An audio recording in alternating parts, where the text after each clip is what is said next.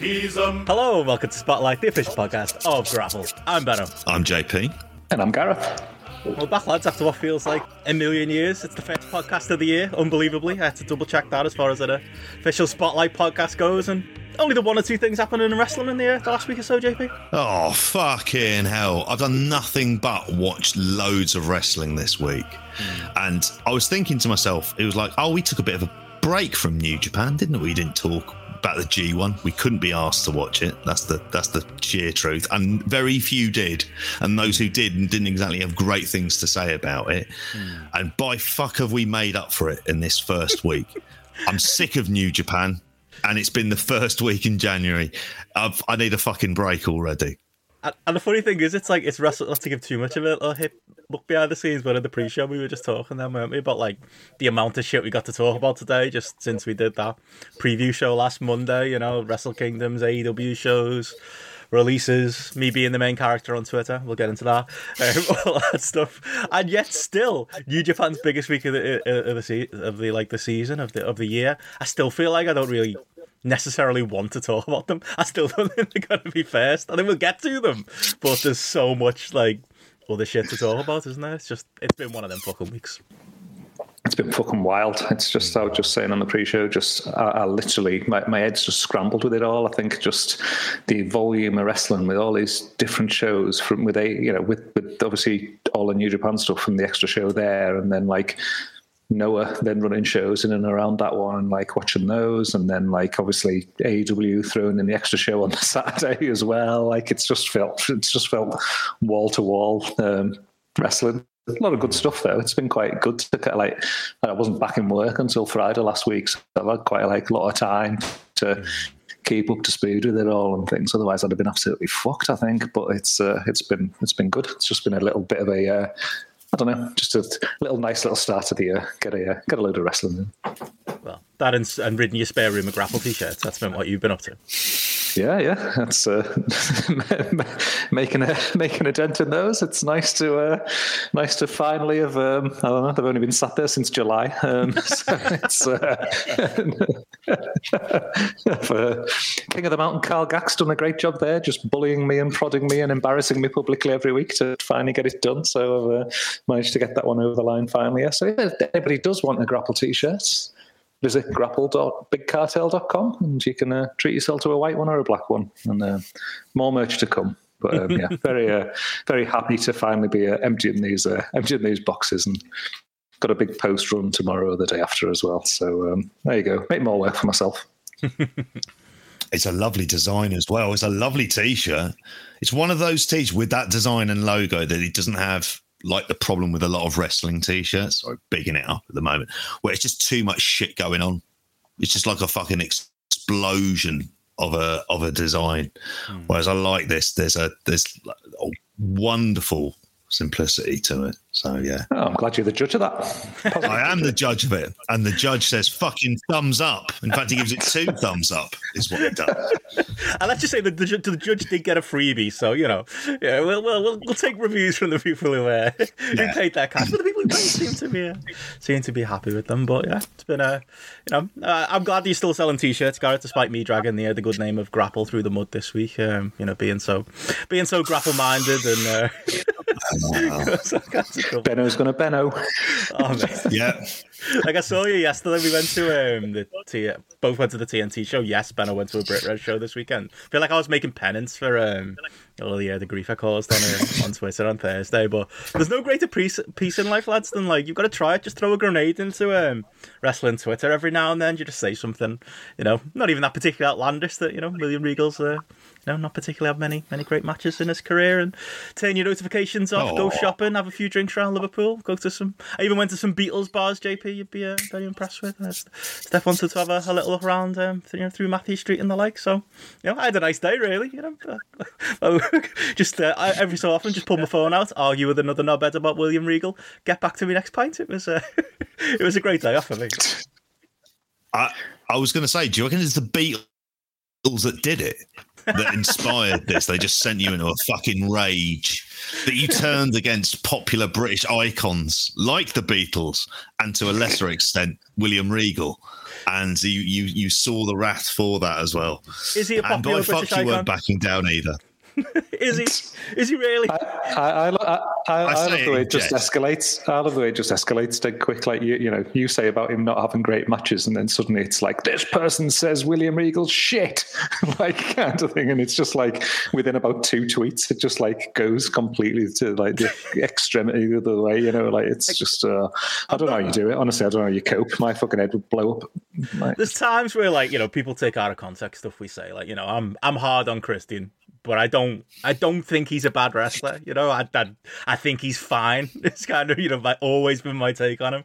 I would never says he, he never has less than a three star match, but I don't think he ever has more than a three and a half star match. That's kind of my my take on him. Or like Kenny Omega. You know I think we were very fair and balanced in our. Uh, not take down um, podcast of him, but I'll, you know, I'll look back as at his title run. You know, we said some things were good, some things were bad, and then people people hear the, re, the you know the mostly negative stuff, and you know, Barrow thinks thinks Kenny Omega's shit. I don't think Kenny Omega's shit. But Regal, on the other hand, like I just like I know, I, like I know when I'm when I, when I did the tweet and I said that like he'd never had a good match in his life. Yes, that is exaggerated. You know, I, of course, of course, he's had a good match in his life. Has he had a great match? Uh, I think there's there's more of a more of a conversation to be had there. But like the amount of people who just come back to me and go, "Yeah, he did."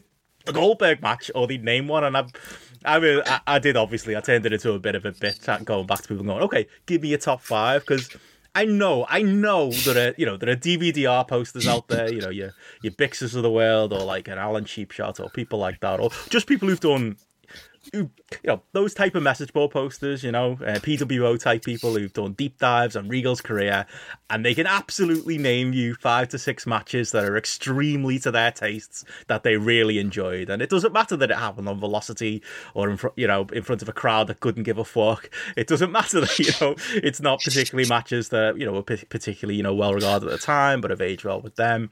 You know, they're really good. They're really matches that they find really good that fit to their tastes.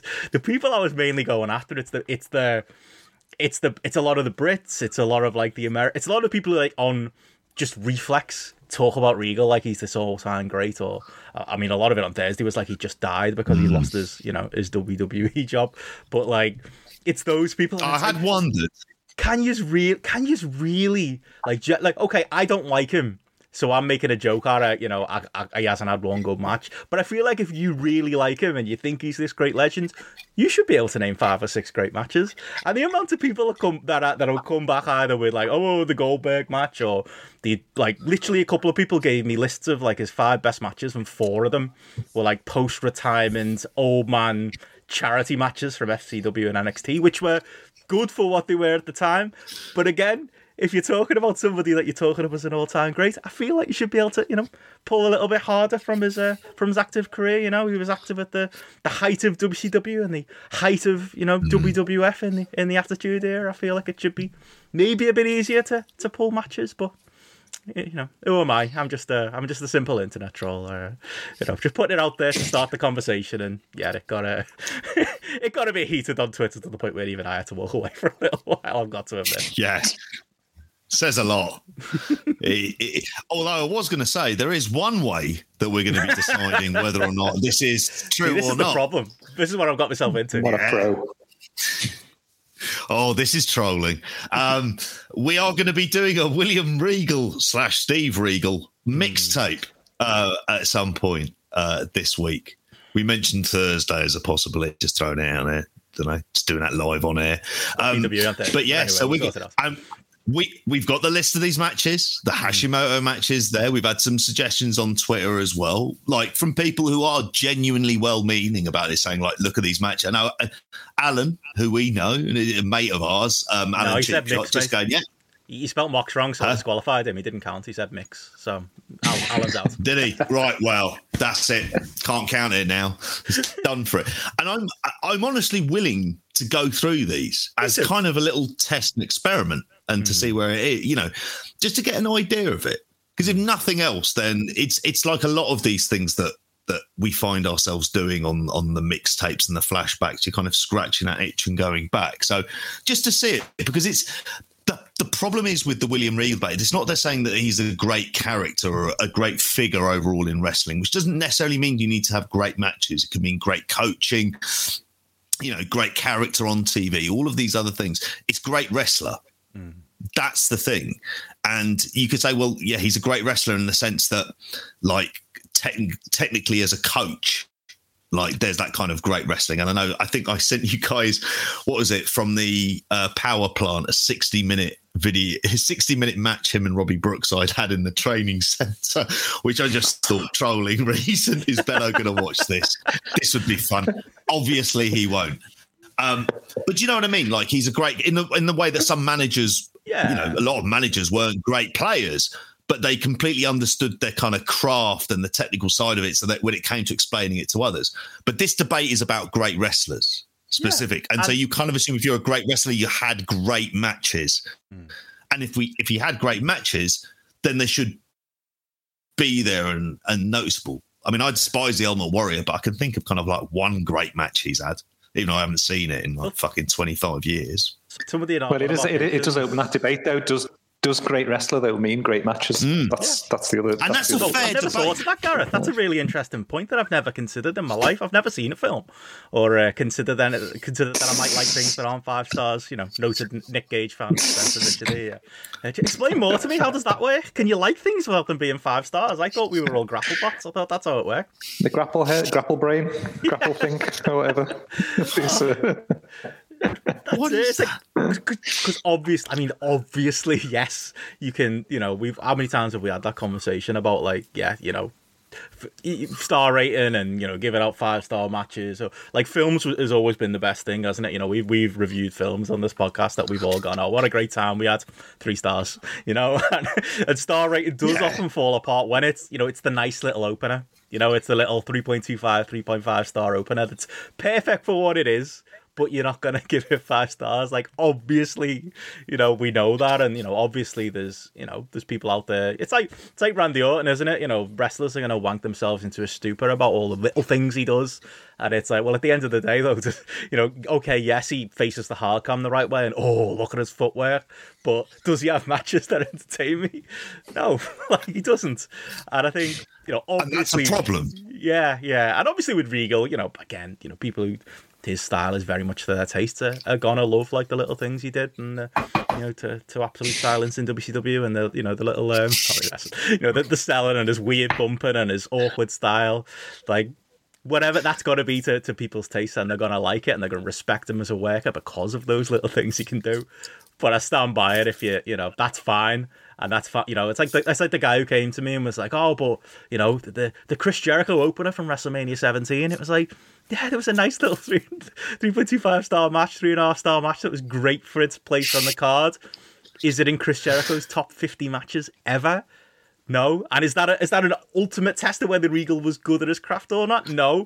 But if you're going to talk him up like he's the greatest of all time and not be talking about just the fact that he pulled funny faces when he drank some piss in a teacup, then you should be able to give me some great matches, and people can't. They can't. But we'll find out, won't we? We'll find out on the mix. We will do. We'll in that new series called Twatting Sacred Cows um, that, that, we're going to be doing, where we're just deciding to piss off. Uh, in, in, which case, can we do a Robbie Brookside tape then afterwards as well? And just start really going after them, going, these lads are shit. What's going on? What have we all fallen for? Start with the uh, the clip of him walking around uh, Goodison with his uh, with his uh, with his what was it the um the All Star title on the Goodison pitch. Were you working there at that time, Gareth? Any insight on whether Robbie no, no. makes a good cup of tea? Or? No, no. I, unfortunately, I wasn't there. There, I was there when Stallone. Uh, remember when Stallone came out on the pitch? Um, yeah, slightly oh, yeah. A, sli- a, slightly different level of caliber of person coming out on the pitch to uh, Robbie Brookside. Uh, Robbie Brookside there, but we were we were told in no uncertain terms not to look Stallone in the eye. Mm. Definitely oh, don't really? talk to him, but don't look don't don't look him in the eye either. What's he going to do if you do? you might leave the stadium. You might, you, you might, not get the walk around the pitch. You know. Really? Out, outrage. Oh yeah, yeah. So if you look him in the eyes, he's like, "I'm fuck it, I'm off. Yeah, I've, yeah. I've, had enough. I'm not having it." Crute, uh, Cruise, I wouldn't be surprised by. He's a Scientologist, and that cult is fucking loopy, and he's stuck with it to the bitter end. So I'd expect it from him. But Stallone, is this for the Creed film? Is that Do you when know he- think it was what? Creed, J- j- yeah. yeah, it was. It was. It was for from Creed. J- and The you, do you know what? Do, do you know what? I bet it was just his people, wasn't it? It Yeah. wouldn't have been like he's probably not asked. Hmm. Just, it's just his people probably just not wanting him getting fucking mithered. But that's that's how I position it in my head anyway. Because I like to think that Sly would have had a little crack with his, had a brew if it had just been popping through the office or something like that, and I had the kettle on. But maybe not. Maybe he's a prima donna. Did they tell Duncan Ferguson, like, don't look at Stallone? So I wonder how that went down. Well, some fucking sweet chin music, and Oh, Duncan would Duncan would have probably right. Uh, Duncan would have probably strained his eye if he looked at someone, and then he would have had to like be lying in lying in bed with like an eye patch on for three months or something like that. Come on, he beat the shit out of two burglars naked. That's some Eastern Promises, Viggo Mortensen level stuff there. There you go. No, the, the amount of like, uh, like Ever- Evertonians, like my uncles and stuff like that, who's like, I think that's one of their best days of their lives. The day Rocky came to Goodison, so it was like two things that they never thought would. If only they knew the uh, the background of him. And being cool. But I'm sure Robbie Brookside is up there for some people. Can you imagine it when he was walking around Goodison with his plastic All Star belt? What like the, the old men farting into the seats in the Gwladys Street thought of that? Like, like what the fuck? How's that scraggly looking, crackhead looking fella a pro wrestler? Like, sorry, I'm starting already. Like, honestly, like he's not exactly Stallone. Is all I'm saying. And a great match at the Olympia as uh, as Andy's putting out in the chat though with, uh, with Chad Collier that uh, sold a lot of merchandise at the. Uh, at the merch stand as everyone fucked off because it couldn't. Right. Chad Collier always that match. That great unified review. God, I just remember you going in detail on that. Fucking awesome. Oh, but I was gonna say while we're at it, should we talk the the WWE releases? We have got a lot of it. Yeah. might as well while we're, we're in the flow talk about it. Did it shock you that like on a serious note, you know, Regal being released? I know like that kind of started my, uh, my talk, and that's where the uh, this that's where the sacred cow stuff comes from because you know there was a lot of like, how dare you say this on the day he lost his job, like. I mean, he's had a good run, you know what I mean? And also, like, he knew here? I'm not asked that he's uh, the, the Great Mr. run. No Restrictions is um is, is not got getting the uh, the food on his table, and he's fine with it. He's posting, you know, how happy he is to with WWE for a for a great career, and he's very very thankful, and you know, walking away with a bit of class. It's just something you can always say about uh, about Mister Regal, but. You know, Yeah. does it shock you that him among you know the other names in there, you know, Road Dogg? I mean, basically, it's a who's who of who who gets along with uh, with Triple H and who were his people um, backstage. Um, getting released because it is it is it is a major shift, isn't it? Because like I think Regal is you know as much as we, mm. we all hate NXT UK and you know what it did to to the Brit Res scene, you know he was he was a link to here as far as like giving those British wrestlers and you know some of them are better than others a, a leg up to the WWE system. He was known for you know poking his uh, his big big head through the curtain at PWG shows, and as a reason, a lot of that generation of, of talent got signed as well. It's uh, it's clearly you know a continuation of this uh, this cultural shift going on in WWE as uh, Triple H loses power, and you know obviously Nick Khan and the money men behind the scene are, are seemingly getting their way. I mean, I didn't. I mean, I didn't see it as that big a surprise, to be honest. I think you know, with the volume of like releases that they've made over the last few months, and then certainly with that like change in standards of NXT, where clearly it was been positioned as something different. It just, yeah, uh, uh, uh, maybe like retrospectively, I'd have expected to be more surprised than I was, but it just, it doesn't. It just seems like it's a case of right, thing has failed.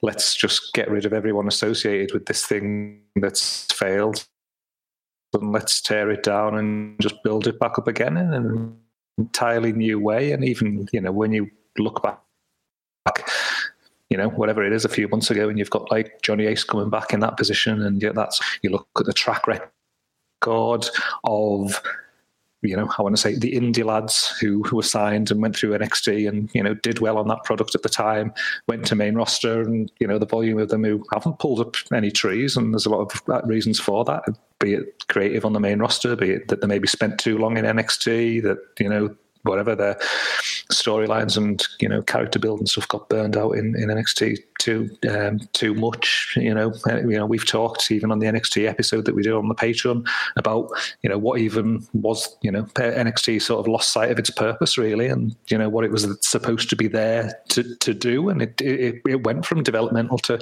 super indie, and super indie proved to be ne- you know negative. It wasn't successful for their for their their main product, what NXT was supposed to be delivering. So it kind of, you know, it makes sense that they're tearing it down and trying something new and putting fresh faces in there. And, you know, I mean, he had a good run. He was what? He was there 22 years, you know, so you can't, in wrestling, how, how often can you say you've had a fucking 22 year stint with a company? There's not many people who've got that level of stability behind them and they've had that level of continuous income for a long period of time as, as well. And, you know, I always say there's no fucking jobs for life, is there, in, in, in wrestling? So, you know, no wonder he's walking away from it kind of respectful and you know humble and thing you know things like that. It's just uh, you know at, at the end of the day they're going down a different route because what he was involved in failed and you know mm. and you know what a what a great job he did uh, going to uh, indie shows and picking out the best lads and saying sign sign him. sign him. He's he, sign him. He's good who everybody likes. Like you know great scouting I, I, thought you know it was a top lad there. It's like the, uh, you know, the League Two coach going to watch Liverpool.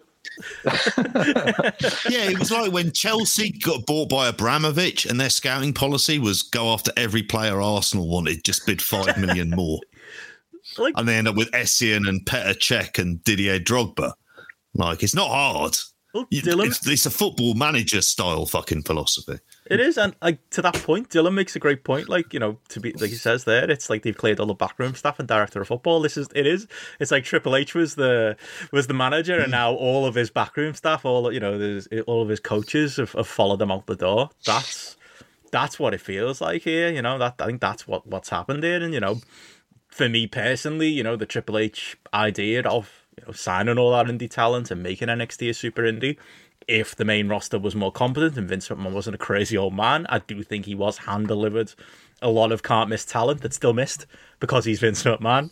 But to the point, you know, Gareth makes there and has always made, you know, if Vince McMahon doesn't want that type of talent, I think then yeah, there was clearly something broken in the system, which explains, you know, everything that's happening now. And I think seems to me, JP, like a Bruce Pritchard's in Vince's ear, and it's been like, oh no, no, these mm. these, in, these indie work rate midgets, you know, all of this money we've wasted on NXT, which you know you can say it's a waste, but at the same time, you know, developmental should cost money. Your uh, you know, your academy players cost you money and don't necessarily make you a profit for for years in future. But it feels to me that those type of lads have won the argument here. And yeah, you know, the, the fact that Regal's out the door, the fact that you know Triple H has clearly got no power anymore, the fact that you know there's a there's a laundry list of people we can get into who follow them out the door now. You know, Road Dogg being the top of that list, but right down to you know an, an Allison Danger and you know other names of of that ilk um, being released. You know, even Danny Burch and Tim Thatcher. You know, Hideki Suzuki, Samoa Joe, Dave Kapoor. We'll get into Joe. Um, Steel yeah. never had a never had a good match in his life life, mate. Um, Ace Steel, you know, who's a who's a, who's a, a, Triple H hire. Ryan Katz, you know, massive part of you know the the Triple H um, side of things as far as writing the shows. Like that's what's happened here, isn't it? There's been a shift in you know who's got the power, and there's a, a shift in you know philosophy. I think, and I think other voices of of one outside of Triple H. It just feels like a big Succession episode. Yeah. I was I was watching six. Me and Steph were watching oh. Succession as this news came out, and it was like I just want to play the theme on a loop and just imagine the maneuverings backstage of like the McMahon slash Roy family. like, cause that's what this is, isn't it? Yeah, yeah, like kind of mad business decisions that are kind of happening and and kind of like turning on a dime and all the various backstabbing for it. It's a yeah, it does. It, it's a complete cultural shift, and and NXT, and it does come back to the point of what was NXT for. I mean, personally, like there are loads of other things that we would say, well, they should be looking to have like a kind of different, diverse brand to main roster WWE WWE, but that was never going to work with Vince McMahon. Mm-hmm. And it kind of felt as as soon as they went into the war with AEW, it was there. But in terms of the stockpiling of talent, there was the the idea of these are the people who are hot in the indies, so we'll sign them all. But it was also as as much as anything to stop other them going to other places. Yeah. But they don't seem to have that fear anymore. It was all about not letting them go into particular New Japan and like for a while, and then obviously AEW, but it was also yeah to prevent anyone. You know, the possibility was you know we're going to create a number two promotion ourselves in order to kind of prevent them from going anywhere else. That policy doesn't often work, and we're seeing what's happening now in terms of the cuts. And they're not surprised. I mean, I would always be surprised by the Regal one just simply because of the tenure and the fact that I kind of always had made an assumption that, that Vince liked him because of the amount of time he was there as well that that that would have you know would have been a reason why but you know like you say it's a hell of a run what age is he now william regal like early 60s I think he was no, much younger than that. I think he's younger. Like, I think he's early fifties. Let's check. Fifty-three. He is. He'll be fifty-four in May. There will always be a role for him in wrestling somewhere. There always the will be. No, not in the ring no, that won't be happening. I mean, God, when I saw him, he was struggling to walk. So, like in in recent years, he hasn't looked looked kind of at all mobile. So, but there is still a place for him there. But uh, in terms of them releasing all of these people, like there'll be more. Like I expect, like the kind of wave of people who are signed because, and this feels like a Bruce Pritchard thing. When you talk about the other voices in the ear, it feels like a Bruce, typical Bruce Pritchard, bitchy not only are we going to change direction, but we're going to actively go out of our way to remove anyone from it and from the kind of history of it. It's it, it it's it's kind of spiteful when you think of it in many ways because they could utilize them in different ways or try to, but they're going back to it. And I think a lot of the times the problem is their view of developmental is that OVW class with Lesnar and Cena and Batista and Randy Orton. And if it's not that, then it's shit. Mm. Then why bother? In the first place. And because it's not going to deliver that, because that's freakish, that's basically your class of 92 to a certain degree, isn't it? That kind of comes through. You can't be pissed off that you're not producing six young players coming into your first 11 at a football club like every eight years. You realize actually this doesn't happen very often. And you've kind of, you know, you they hit relative gold for what they, they got out of all of them. But yeah, yeah they're not going to get that. So I, I always think at the end of the day, they don't know really what developmental is. I just think it's interesting that the ratings have gotten slightly better from mm. from where they've been. Whether or not there's going to be any pickup for it, but I'd also say Vince gets bored, and he'll get bored of NXT soon enough. Like I think that'll happen once he takes out the people that he likes. He'll just think, well, why have, I got the rest of these lot around? I'll just get rid of it. Yeah. Does it need to be on TV and things like yeah. that when the TV deal comes around again? I think with Regal on that side of things, I mean, you know, you have to take, you know, you have to, uh, as much as wrestlers are going to kiss ass and things like that. I think there's so there's too many wrestlers who I respect who've talked about the influence that Regal had on their career and coaching and things like that. I think when you look at him and you you know, I think he's someone who's got an incredible amount of value for wrestlers who want to be wrestlers and people who want to wrestle in a you know in that style eh, you know doing things properly bringing nuance to what they do at a technical level and things like that. Is he the best person to be in there teaching like a Bron Breakker or someone like that? Probably not you know it's probably you know it's a it's a it's a totally different style of, of wrestling that's that's wanted or needed for for that type of individual and clearly that type of individual that's flavor of the month of what they're they're, they're doing now they're probably not going to be able to do stuff that Regal would want to coach them anyway. That the stuff that Regal would want to be coaching them, stuff that Vince McMahon probably doesn't want them to be doing anyway, you know, sort of thing. So it just that that fits just just not there, you know. I, I think as I as I look back and I think about that point where NXT was at its height and you had like Evolve getting bought out, I always think they should have just made Evolve what NXT 2.0 is now and had a genuine development brand that is, you know, it's it's under the radar. It's it's something that you're not trying to make money out of. It's a sort of place where you can get your Bron Breakkers of this world and things come through, and they maybe go to main roster mm. or they maybe go to NXT or something like that. But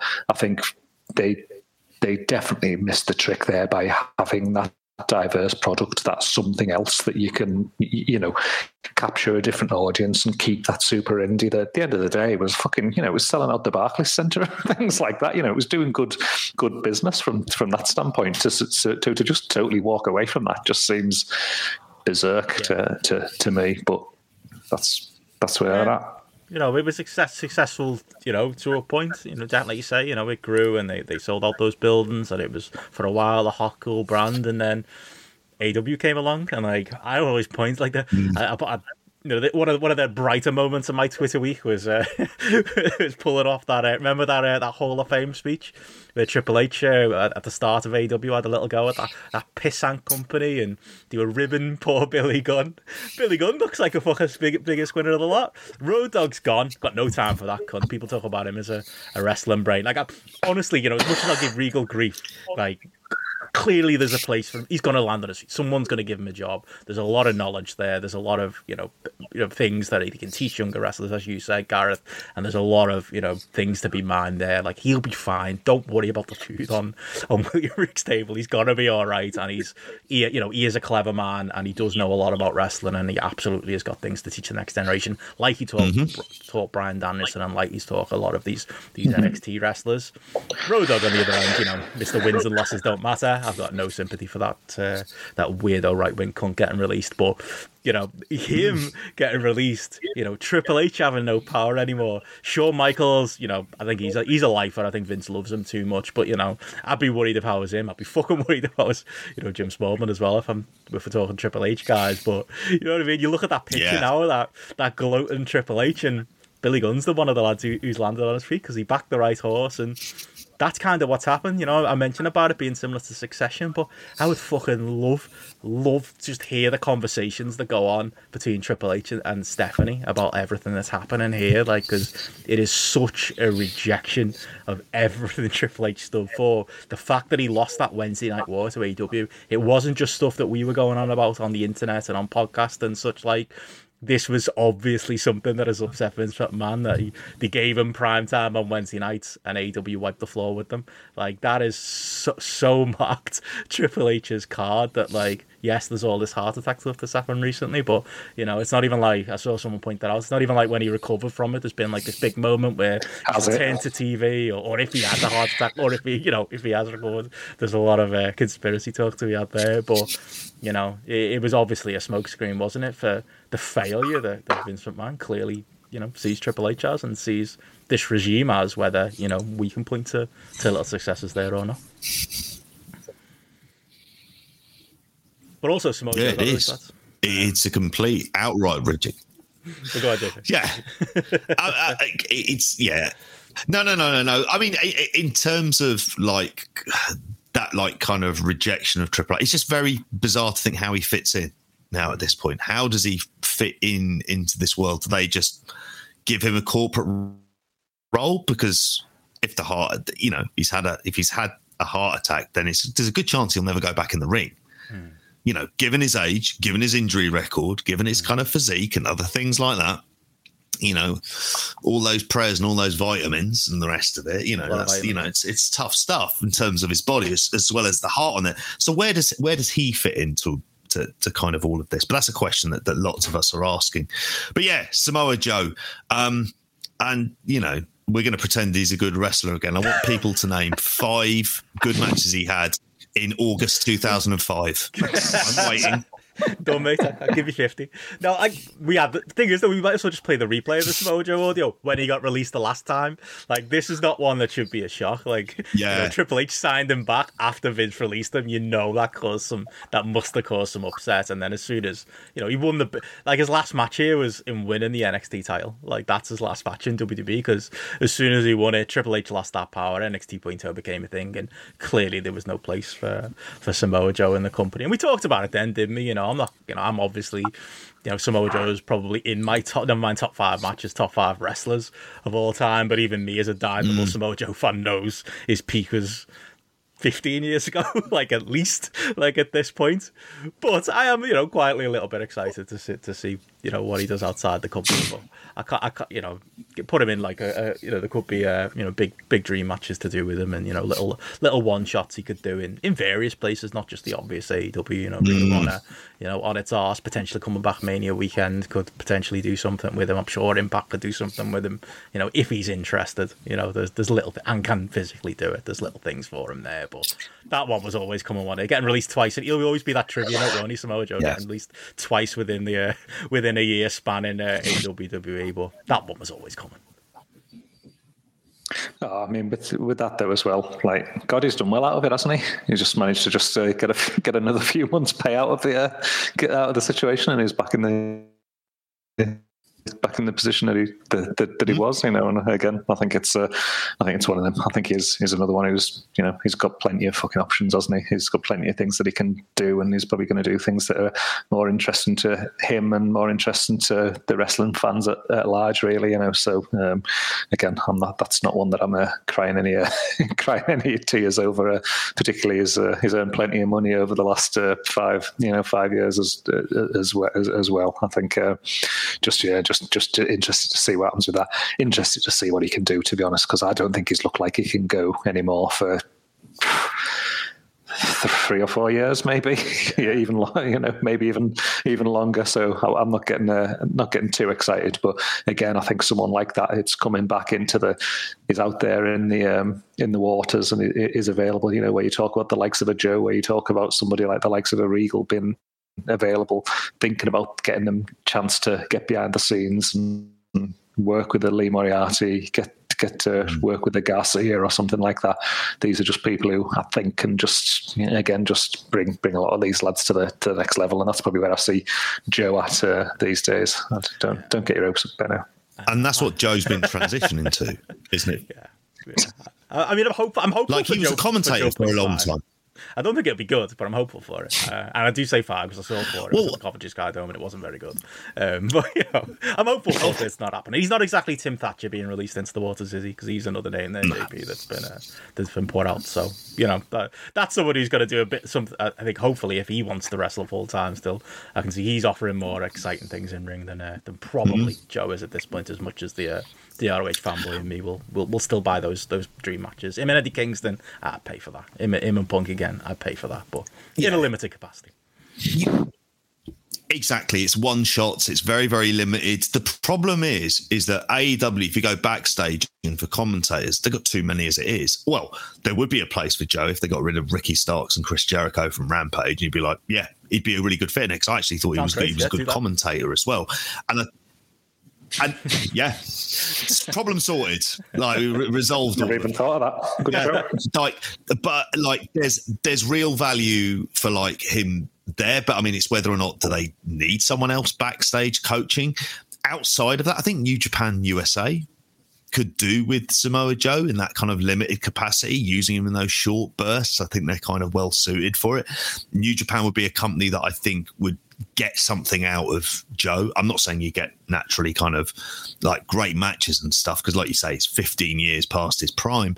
But I think that they could get they could get some value. The problem is this is where we get into the idea of there not being that other major company for people to go to, and spots being kind of filled for the most part. Um, but they're good enough to draw like you know your northeast wrestling and your warrior wrestling and get them onto those kind of bigger sort of more notable indie shows. GCW as well. Ooh, breaking they, news. you know a bringing in CM Punk, as Carla said here, for the Hall of Fame. he's not. I don't think he's doing an actual show, but he's yeah. uh, inducting Dave Prazak into the uh, the GCW Hall of Fame this weekend. Yeah, they could. They, they could. You know, they got that New York show coming up. If Samoa Joe turned up as a nice little surprise, that could work for GCW as well as you know using a Thatcher and you know having as we've talked about having more diverse types of wrestlers that they use. The, the, the, the, Thatcher one for me is there where JP talks New Japan USA, getting Thatcher in there and working with some of them lads who's on uh, on that that that that would be a pull for me to be watching strong more definitely. And you know and i think and, and, and that then been a gateway for thatcher to be doing some you know, main roster New Japan stuff potentially further down the line. That's more exciting to me than you yeah. know. I think anything that's uh, cropped up as a result of any of these re- uh, releases that just seems such a natural fit to me. And you know, unless somebody can tell me otherwise, that Thatcher going in there and you know Thatcher being at New Japan, like USA, just seems to fit like a glove for for me. And oh god, um, I'd, I'd, I'd be all over that. Yeah, he, fits that style, doesn't he? He'd be brilliant. To be honest, now that you yeah. said it, like that again could also be a landing spot for Joe. Like Joe is pivotal in setting up like New Japan's like uh, California dojo. Like he's got massive mm. history with that. You know, he was at one point a, a, commentator on Raw. If he can't go go in ring anymore, he's he's definitely better than the uh, the cunt in the booth right Alex now. Alex Koslov. I wouldn't I wouldn't even let him near the building. I would just pretend yeah. we never knew who he was and we poochied the fuck out of it. Fucking hell. Art Donovan's better than him. Oh, Jesus Christ. Awful. I mean, admittedly, I watched a great to New Japan Strong this week, but like his commentary will always bring things down. But yeah, there's a lot of that. I mean, the problem is with Japan in and of itself, we mentioned New Japan, it should also, you know, be remiss to say that Noah, where Joe obviously has a history as well, former GHC tag champion. Um, like for him to go there would be possible. But then open doors Japan, it feels like it's far too soon to start talking about it. So New Japan Strong seems to act as a landing spot for everyone who is available to kind of work like, you know, I just watched Eddie Kingston on there, Jonah Rock's on there. You don't know how many of these people are going to be doing like any tours of Japan, or are they just there working because they can book them on a card and they want to get a few extra bums in seats. So you can kind of put them on there. I think someone like Samoa Joe would go down a treat. Mm. Unless they bring back Mike Adamle as Carl as a as said here, but oh, yeah. Well, well, well, done, JP. You didn't mention MLW either, there as a destination for any of them. I I think they've got to earn their place him and Regal and Thatcher, whether or not they get to be an MLW. I mean, I think, you know, go to New Japan, try your stuff there. If you do all right in AEW, then court will come a calling. At that stage, then you get in. That's when you get your big Alex Hammerstone match in there. There you go. You get it one day with Isis Regal. yeah, they would do it Tajiri versus Regal for the middleweight championship or something like that. Tajiri goes over. Jordan Oliver, William Regal. I'd watch that. not saying not saying it'd be good, but I fucking watch it. well, anyway, um, but no, I was gonna say like, and that's I mean, as far as like the other list goes, you know, people that got released, there's other backstage people, uh, you know, your Allison Dangers of the world, your Danny Burches of the world. Um, I wouldn't expect it to be that, you know, you know what my attitude to a lot of this, but that fucking Allison Danger story oh. is fucking atrocious. Like the the way that they've treated her, it's disgusting, and it's just yeah. a, a, total like if you almost like wanted an incident that just depicted the fucking mentality of this company, that then then that is it. You know, for for her to you know up sticks and you know it was a kid's first day of school, wasn't it? Uh, that um, yeah. that this happened, just fucking atrocious. Like what a yeah. gang of cunts. They did the same thing to John Morrison as well. But I did want to say actually about Allison Danger. Mm. I, you know, obviously she ran Shimmer between her and Dave Prazak. I think if you're AEW, you get her in as someone there to to actually kind of run the women's division. You ignore Kenny, you ignore Brandy, you don't bother with that. She's someone who seems like a serious person who seems to know how to has a good eye for talent because the amount of women who came from Shimmer who are on these these kind of main roster TVs. She's in Florida. If she's moved out there as well, I think she'd be a like a really good shout to to kind of bring in because like I say, when you read that story, it's fucking disgusting. Like for that. But yeah, get get her in there. This is why I can't remember his name. It's like a videographer, Kenny something, isn't? It? I've definitely seen his work. Johnson. Johnson, yeah, yeah. He did like some a lot of like indie type um, films.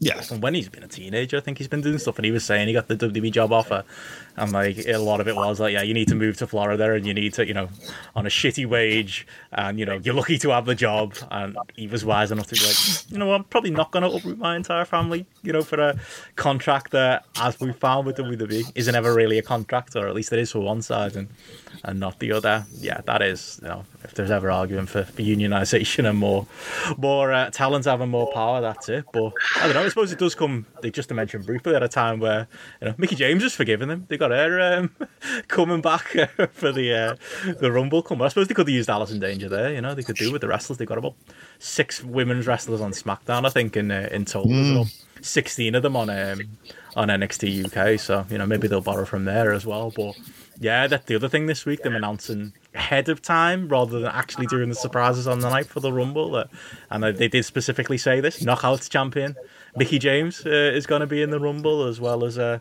the Bella twins were, were listed in there as well. Um, I think Michelle McCool, Kelly Kelly, Summer Rae, Lita. I don't know if uh, Johnny Ace yeah. opened his uh, his Rolodex of uh, contacts from the uh, the mid two thousands to uh, to bring that back that great era of, uh, women's wrestling. But yeah, interesting that's happening. Interestingly, uh, announced them ahead of time. Just quickly. Yeah, very weird. Um, like, because considering they all would have got big pops on the night, and it's not like they're going to draw. Well, they're not pay per views, aren't they? They're premium content events or whatever. Bullshit, blue sky thinking catchphrase they've come out with this this time round.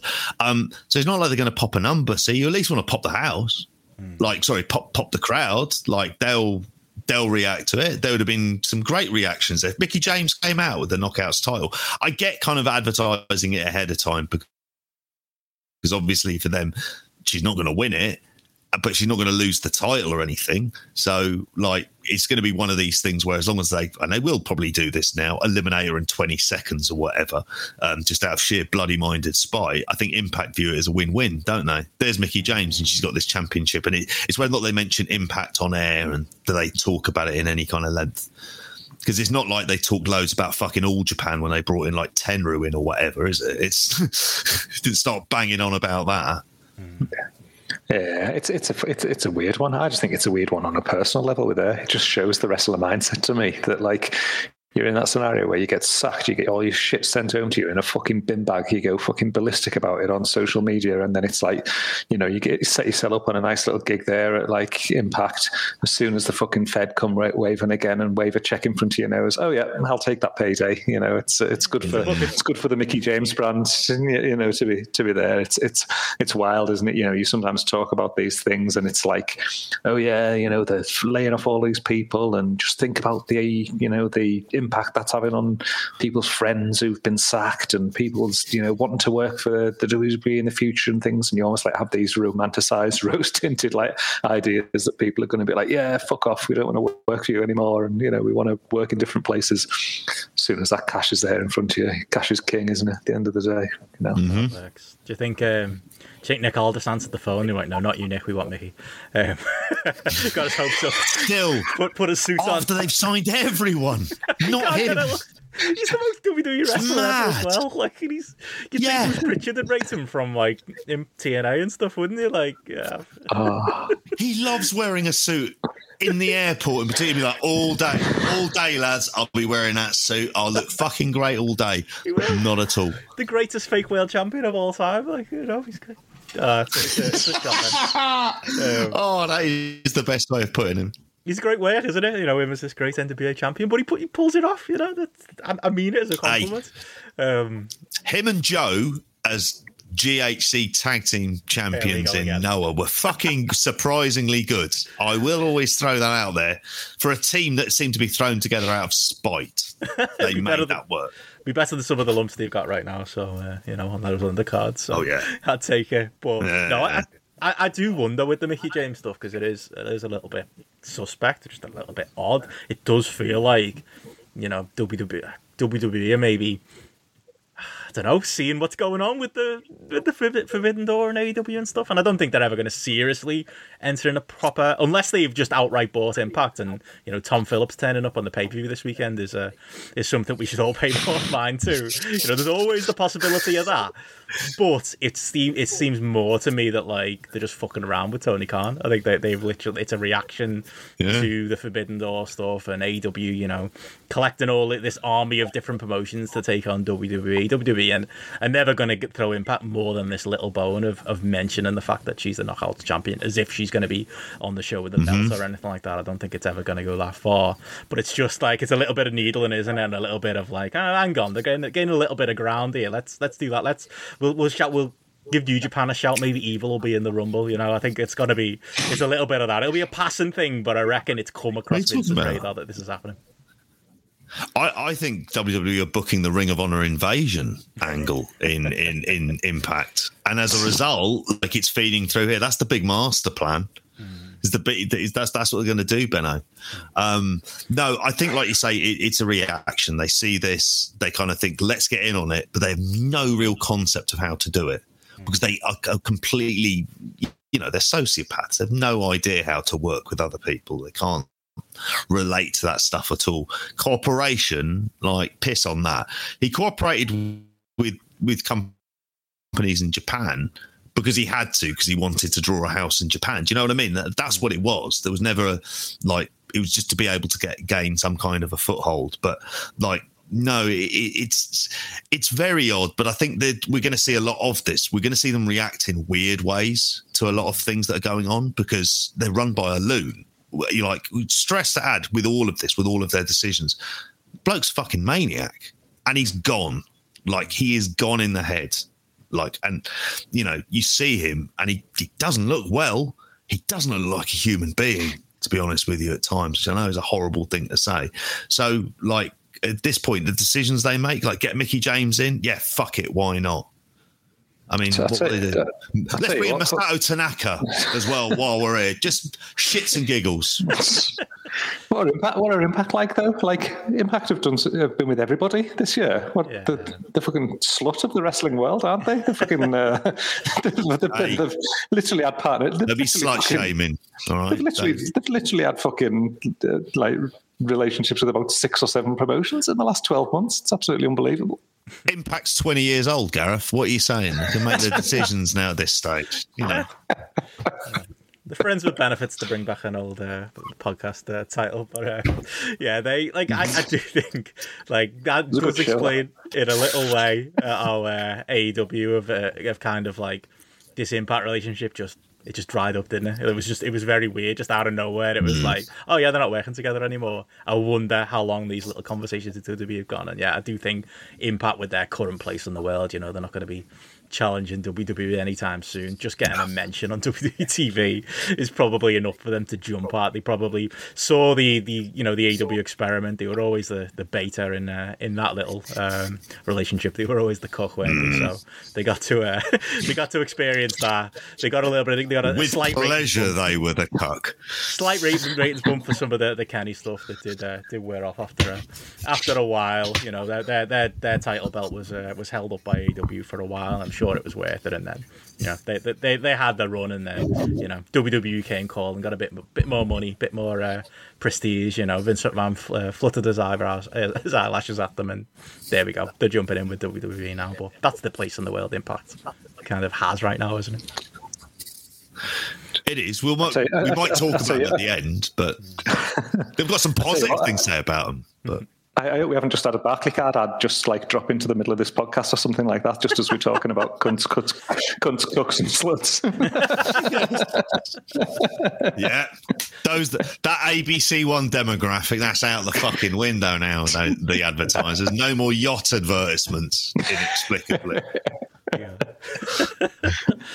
Uh, there's a few adverts that are, that are missing now from the podcast. But anywho, um, speaking of which, uh, we given you your, your Patreon uh, plug uh, earlier on grapple.com, uh, patreon.com Yes. grapple for, uh, for our Regal Mix Day coming up and all of our other stuff. But we should get right into uh, some of the uh, the shows we've been watching over this last week. I don't think we're going to possibly get into everything today. Like you said, JP, if we have time, we will mention the uh, the Impact pay per view later on. But can you believe it, lads? In the in the week since we did that preview show, there's been three Wrestle Kingdoms, three AEW shows, an Impact show. Me and Gareth went to Brit Res. There's been a been a lot going on, but I suppose we should. We joked about it at the top. We should kick off with uh, some New Japan talk and the fact that we have had you know three days a, a Wrestle Kingdom, um, two which had their issues, but felt a bit more like Wrestle Kingdom than maybe maybe the third, but three shows nonetheless. I mean, I don't even know where to where to start with it really, as far as New Japan's week goes. I've, I've got to say, like, you know, tu- last Tuesday morning, getting up early for, for Wrestle Kingdom and, and you know throwing it on, and you know the the Rambo or the the Ran the Ranbo, uh, as I think it is is known now was on. You know, I was considering getting a Greggs in, but I made myself a sausage butty instead. And you know, I was chatting with uh, with a lot of people uh, online about what breakfast they were getting in. You know, for the, the happy Wrestle Kingdom occasion, which was probably more exciting and uh, and more worthy of uh, star ratings than some of those early matches, but it felt like to me like those, uh, especially those two mornings, Tuesday and mm. Wednesday, the thing that carried me through, as well as a couple of you know very good matches to great matches at the at the top end of uh, of each of the cards. The thing that carried me through more than anything was nostalgia. It was like, ah, it's Wrestle Kingdom. It's like it's that time of the year. I've got to get myself going. You know, I've not really been paying much mind to, to New Japan for pretty much the entire calendar year. Got to get myself going here. Remember the great times. Remember all those great you know, January 4th, where I get up early and have a nice coffee and have a nice breakfast and watch these these great matches and watch these great shows. I was almost feeling like, I, you know, forcing myself to get into it with the smaller clap cloud and the you know the not very good atmosphere and you know the not very good at least undercards as you know that we uh, talked about at length on that that weekend preview last week. Yeah, don't know about you lads, but I kind of had to yeah, will myself into getting in that mind state where it was like, no, it's Wrestle Kingdom. Pay attention. There's uh, you know this is what formerly one of the greatest wrestling companies in the world, and you might see a, a match of the year candidate or two here. I don't know if your uh, your attitude was the same.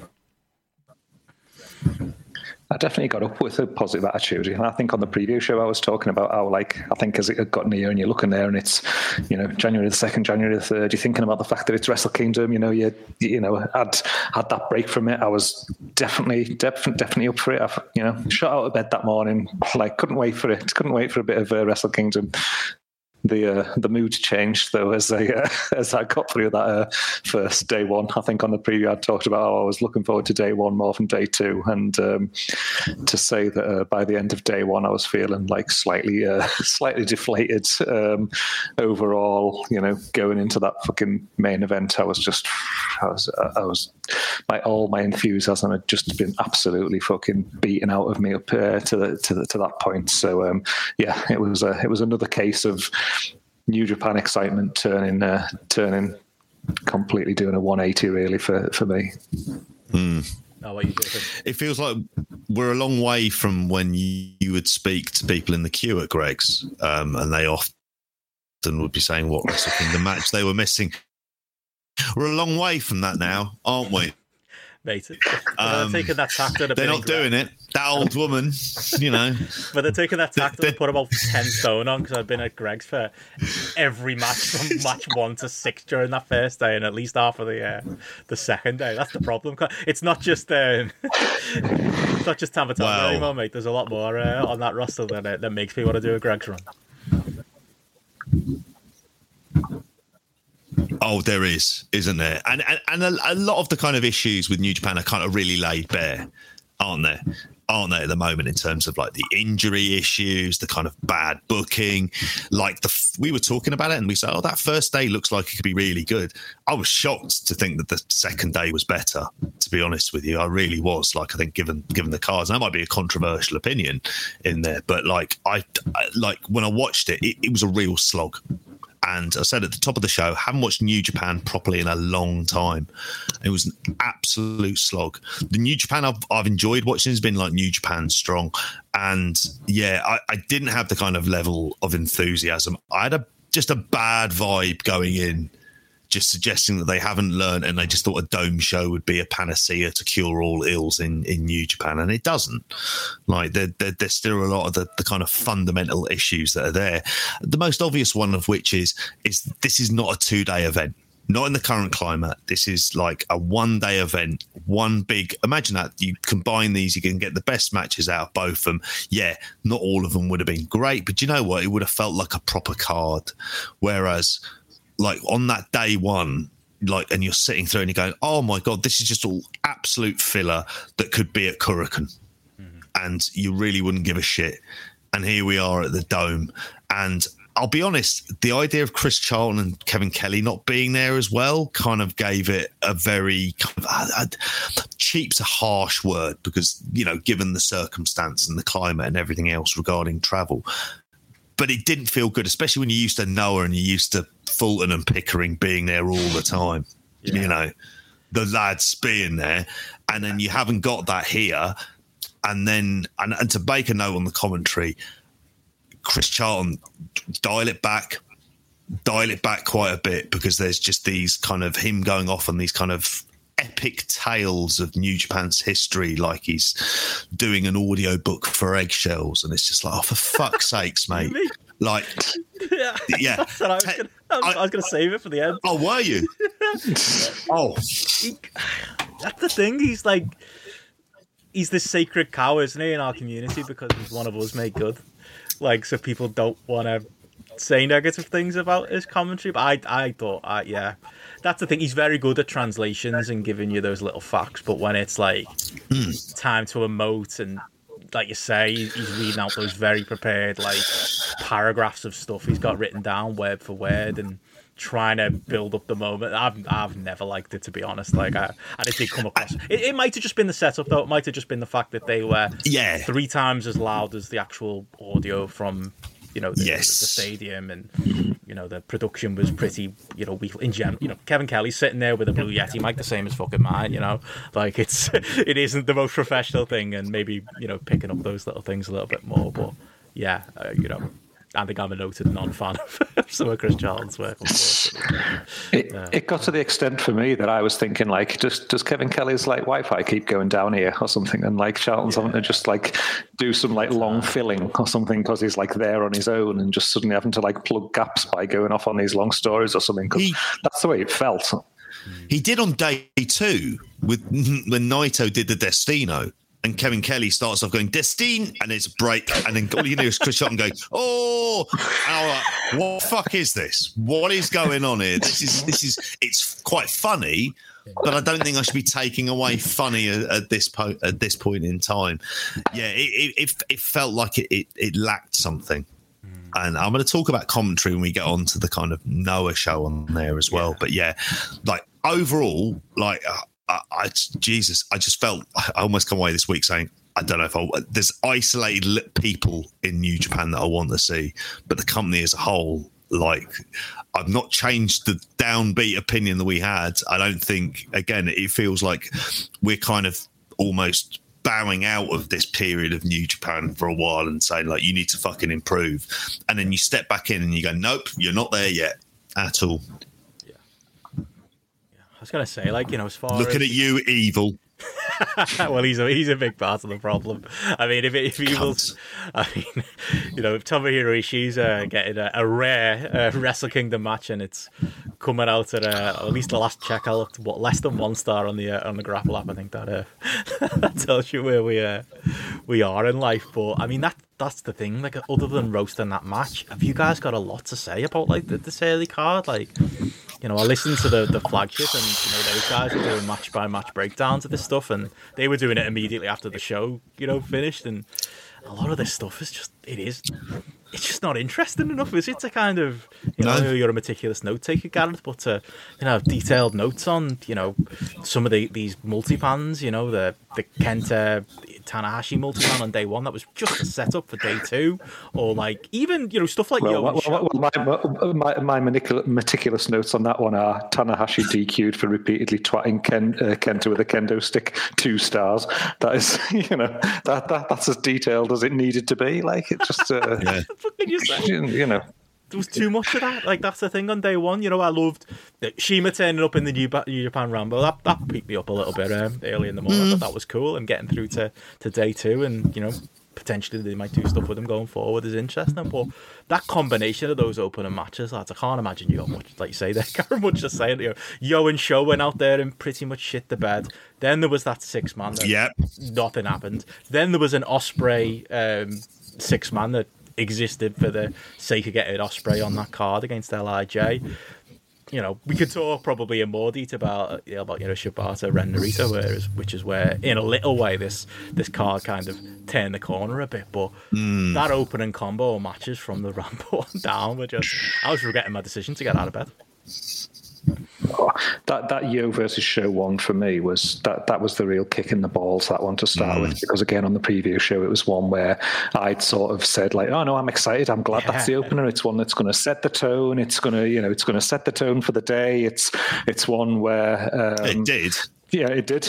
ultimately, it did set the tone for the day. That was the, that was the problem, not the way the way I thought. But for, for I mean, fucking hell, them two them two lads need to get their uh, Rick Martel and Tito Santana tapes out and uh, try and uh, have a, a, uh, tag team breakup with a bit of fucking hatred in it and uh, a bit of something because there is like they, they could have just been two generic people who've never seen each other before going in there and having a match against each other. There's absolutely no noticeable, you know, feud or anything like that. You know, between them going into this, obviously, it's to add the absolute bollocks at the end. You think what these guys are capable of. You think of the matches that like Sho had with Shingo a couple of years ago and things like, yep. you know, how can they, how can these two who know each other so well, who've worked with each other so often, go out there and have a match that just feels as bland as fuck and just yeah. you know really really shits the bed. It's just it, it was just of not of zero consequence at all. And it's like you've got a singles match on Wrestle Kingdom. like this should that should have been uh, knocking it out of the park, awesome opener, and it just was as flat as a fucking fart. And you think for it to become, you know, before them six man tags as, as as as well, which ultimately probably were about of a similar level to it. Oh, God, talk about setting you off on the wrong foot for the day. Yeah, uh, thoroughly bored really. I'm going to be honest by these on here. A lot of the like the multi-mans, they just sort of washed over me. I was like, I don't give a shit. It's on because I feel some obligation to kind of that uh, that we might briefly talk about these. But Yoh versus Sho, I just had bad vibes going into it, just simply because of how Sho's been booked, and it's going to be a point that I'm raising that you're, you know, when they're training these lads, and they're doing like they're leaning backwards and arching their backs into those horrible kind of like what is it? Those neck press training things. Do you think they hand them a wrench at the same time saying oh by the way we're going to work this into a match there at some stage no. And this is part of the problem. That like there's a lot of this where people are being asked to work styles that frankly they're not really trained unbelievably for new japan. Um like you know when you talk about like you know you'd imagine the dojo system brings out people who can deal with most situations. Not some of this stuff, because it's not like, you know, when they're on excursion, they're going into a time machine, a fucking 1980s Memphis, aren't they? There's all manner of silly shit going on around them. So I think they're just being asked to do things and work styles that just, they're not suited to. These two lads could, could have gone out there and had a kind of quite heated, hate filled kind of brawl with some good spots in there. And I really wouldn't have given a shit who's won. Except I'm annoyed because Sho Tanaka, I always thought had something. And now I feel like uh, he's going to be one of those things we spoke about when they gave him a shit gimmick in a shit stable, and it kind of he never quite got over the baggage of that. And by the time he maybe does anything, it's a bit too late because the bloke's entering into his mid thirties. So you haven't got all the time in the world to fuck about with this stuff, and fuck about with him they have done. But then the whole House of Torture thing, I think, is just a heat killer for the crowd. Yeah. I think they they hear it and I think they switch off because you hear no reactions to them at all as well. And they can make reactions. I know we talk about clap crowds and people maybe wearing masks and the rest. They make noise when they want to make noise, and they didn't want to make noise. And I think this was the first bit of it because they see it, they see House of Torture, and they realize, oh, if you thought that Bullet Club stuff we used to complain about was bad, well, we fucking taken it to eleven thousand, and they just go go berserk on it. So yeah, like I, I, looked at it, I gave it two stars. I was tempted to go one and a half, more kind of out of a level of disappointment because I just I, again watching this, just thinking, Jesus, I couldn't wait for these two to break up. And bizarrely now, I wish they'd be back together. Not because I like them, but but they'd both be in better spots than perhaps what they are. And they might get junior title runs, but it what will it matter if it's wrench ridden bullshit? One of those things as well where like it's WWE stuff where like Sho is just a different human being now. Like he wrestles completely different. He's a million times more cowardly. He's afraid. He's ducking and diving, and it comes across so false, doesn't it? It's just fucking. Mm like Gedo, like and his Memphis tapes, and you know, bringing in Dick Togo. Apparently, is a you know a big fan of like '80s, you know, heel DQ stalling type wrestling. It's just, uh, you know, in a, in a time where there's so many other things going against New Japan, like it just makes things like even harder, doesn't it? Um, and it just uh, makes it even even a tougher watch. I mean, yeah, I I went a star and a half for that opener and felt generous to be honest. Like that is that was the type of match it was, and I think you know, like I say, those those mean and the six mans also being on the, the card. That was the match that needed to deliver to get these shows to a to a good start, and it just didn't. It just didn't.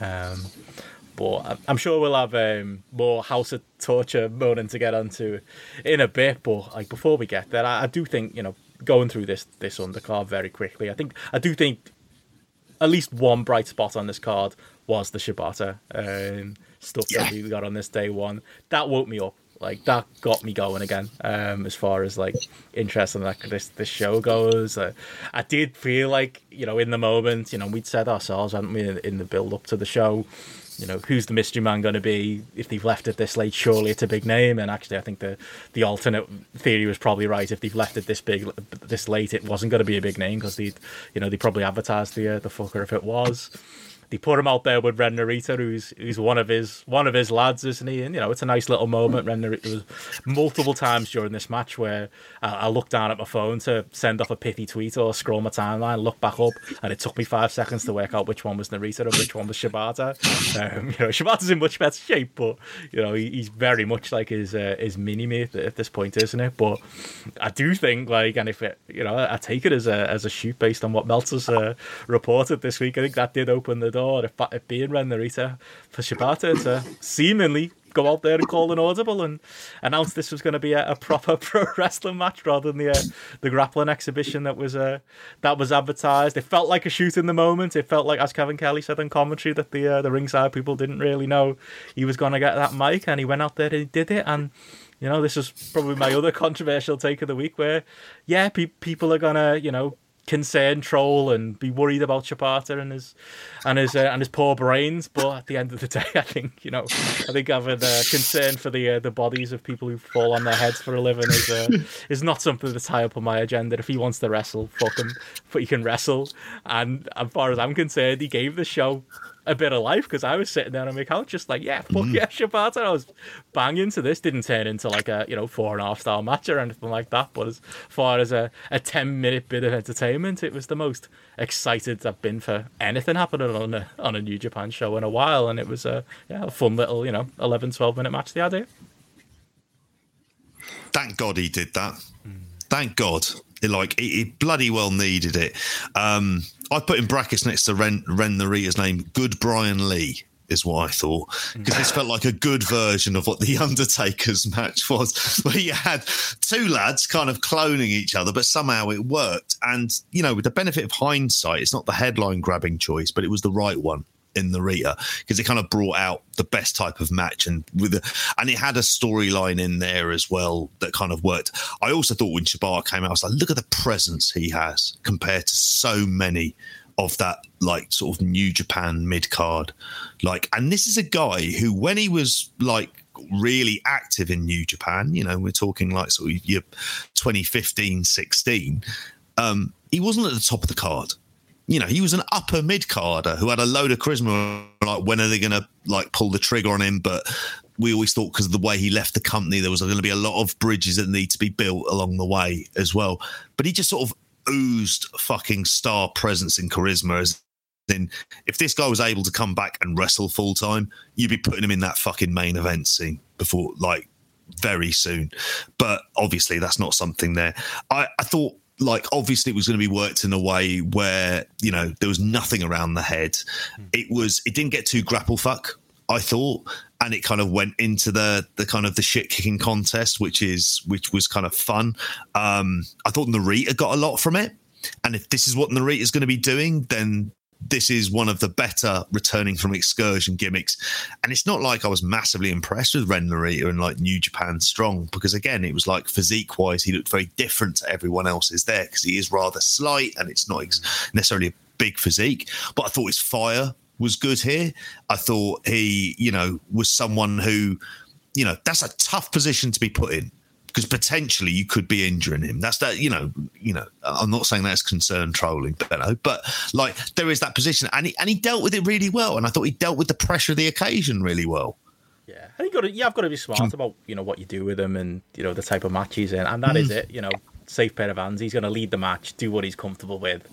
Hasn't got the, you know, it's not a semi-main event, never title match where he's punched in the head you know, it, it we've seen it before with, with New Japan. It's Honma, isn't it? You know, they still fucking wheel out the corpse of Honma and have him work matches. So I think this showed to me that like oh. Shibata can work and can do it. And he's probably, let's all be honest, like if people are up in arms about this match taking place, and yes, he went against New Japan management, you know, that probably isn't great. But he's he's probably having these matches four times a week in the New Japan dojo with the lads. You know, are you gonna stop yeah. him? No. So yeah, pessimistic business brain makes some hmm. fucking money off him. I, I, can remember speaking at WH Park about this, and we always theorised that the reason we went over to States in the first place is, is whether you could get some sort of stem cell research into whether, like, go, go and see other sort of neurologists as well and see about whether or not it'd be him coming back. It always felt like a kind of a weird one that a guy could speak zero English was going to move over to Japan, move over to the US to train everyone. And, you know, are we going to get him back? I don't know. But, like, a bit of this. It, it, it livened things up. I'll tell you that much. Well, they've got them doctors in the US who they can take your brain out, can't they? And uh, wash them under a tap or something like that, and then put them back in, and then it's all all right. What, Cacciore Steve Martin, you mean? Like a fucking man with two brains doing two of them at the same time? They pulled out his brain and put it back in. if we've got grapple brain, I don't know what Meltzer's got. Like, that's just well, a lack of any brains by the look of it. How does I mean, that what? work? I'm not a doc, I'm not a brain surgeon, but how does that work? In sci-fi, that's how it works, mate. Nowhere else. Yeah. It is fucking, re- fucking reanimator or something like that. I don't know, but um, it's um, I, I, don't know. It was a, it was it was definitely a point on the on the card when um, I don't know. I got more into it. It was obviously interesting. He has got that star presence. It's good to see back and things like that. I mean, I I enjoyed the bit where he got the mic and like before he spoke to test the mic that was on, he fucking like banged it against his head, which I thought was a nice little touch kind of thing there. Just to rather than tapping it with your hand, banging the mic on your head, I just thought it was a, a nice subtle little little thing. The match itself, for me, I think people have gone a little bit overboard on it personally. Like I went like three point two five. It was a to me, it felt like quite a meat and potatoes style of match. It just felt like kind of I don't know any any technical match that could have been a TV match or something like that. You know, I saw four star pluses flying in on the app yeah, at the time and things, and like it's averaged out at like 3.66 on the app currently, like which you know fair, fair enough. But I don't know whether or not it's just standing out in a sea of you know dirge that came before it. Whether it's just that nostalgic element of Shibata being back and things like that. It was good. It was fine as a match kind of thing. But I, I do think that some people went fucking overboard uh, about it. It wasn't a you know it wasn't. It, was good, but it wasn't that good. Sorry, mate. Are you saying you can't enjoy matches that aren't five stars? Like what kind of what kind of wrestling? That's the night in Regal's in his career, though, man. Um, no, like I'm, I'm the same. I really, I enjoyed it as a moment. I am not a, I'm not a grapple robot, and but I'd still give it three and a half stars. You know what I mean? Like I was seeing a lot yeah. of. It seemed like the, I don't know what the average is on the app right now, Gareth, but it seemed like a lot of like three, three point seven five fours, and like you say, a lot of people going higher than that. But uh, again, it was moment, more a moment, wasn't it? It was a WrestleMania, it was a Wrestle Kingdom moment, wasn't it? To see Shibata back in the ring, having something approaching a match, and you know everything that came along with it. It was more that, wasn't it, than it being a compelling four and a half star match. Yeah, and, and I think it is just more that kind of like opening up the idea that when we have been that kind of like malaise about the you know main event scene in, in New Japan. This idea that like you could get him come back and inject something into, you know, if he is capable of doing more matches that aren't exhibition style matches and actually working properly in the future and things. It's definitely something that's an exciting one to throw into the to the mix at the top of that card. That's had the same lads for the last couple of years. You know, just doing the merry-go-round there really. So it's kind of a little bit like hope more than expectation on, on, that one as well. But again, it's it's something to be excited about, which is uh, take anything you can get with New Japan when it comes to excitement at the minute. Definitely. Well, the opposite of that followed this, and we'll probably skip through a couple of the other matches here, but. Evil and Tom, the opposite end of that scale, Evil and Tomohiro Ishii happened at this uh, this point on the show, and yeah, not to be dragged down by again this this House of Torture stuff and get into the same talking points, but yeah, if you're giving less than a star for a for an Ishii match on a Wrestle Kingdom, that tells you what you're in for here. Nobody, nobody, yeah. like I can't remember who made the point, but like who is there anyone out there that enjoys this? Does anybody is there anybody sitting there and going, "Oh, this is great! Got to see Evil, you know, do his slow plod around the ring and get a chair and do some cheating behind, behind the the the, uh, the referee's back." Oh, I'm so sports entertained are there fans out there that exist that enjoy this stuff, or is you know I know we're the hardcore of the hardcore, but is everyone like us? Because this was like this was shockingly bad. Like for to even consider giving an Ishii match that low, and part of me thinks maybe it's more of a protest vote on my part. You know, a one star is probably something I should reserve for you know TNT on a Sunday afternoon rather than you know a match between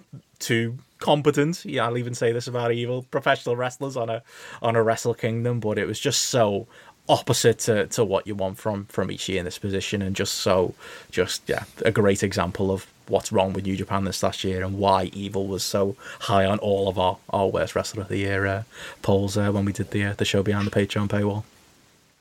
Yeah, and I think it's just like it's just the repetitive formulaic nature of it all, isn't it? It's just like there's the chair shot, there's Dick Togo with the ref's distraction, there's Dick Togo choking them out with the thing. He's the, you know, he's the ball shot. Everything. It's just creative. the same shit every single time. Just churned out maybe in a slightly different order, but it's just the same bollocks all the time.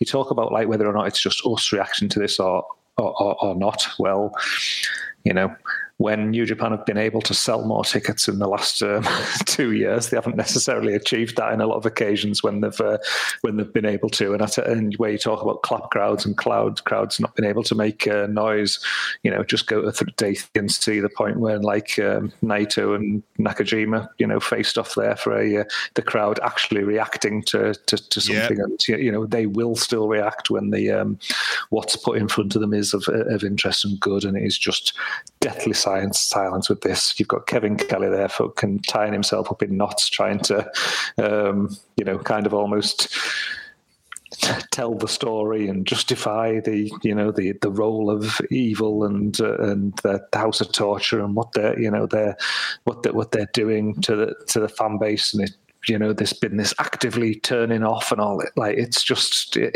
it, it none of it just makes any sense whatsoever the seems to be having just like a negative impact on the product. It has fucking a negative impact on one of the fucking greatest wrestlers of the last decade. And Tomohiro Ishii is basically put him in a singles match with anyone. And it's, you know, you might as well chalk up 3.75 as a starting point because it doesn't, you know, from a match quality standpoint, it doesn't get much worse than, than that to have him put in this position and it just be uh, just meaningless, absolute, you know, yeah. nothing. Just what a waste. What a waste of time and it was it was the usual match formula, but in kind of overdrive. So the referee looked even more stupid than usual, which is the problem with all of this is that entire credibility. And this is why I think I went 0.75 on it because I think on principle I didn't want to go to one star.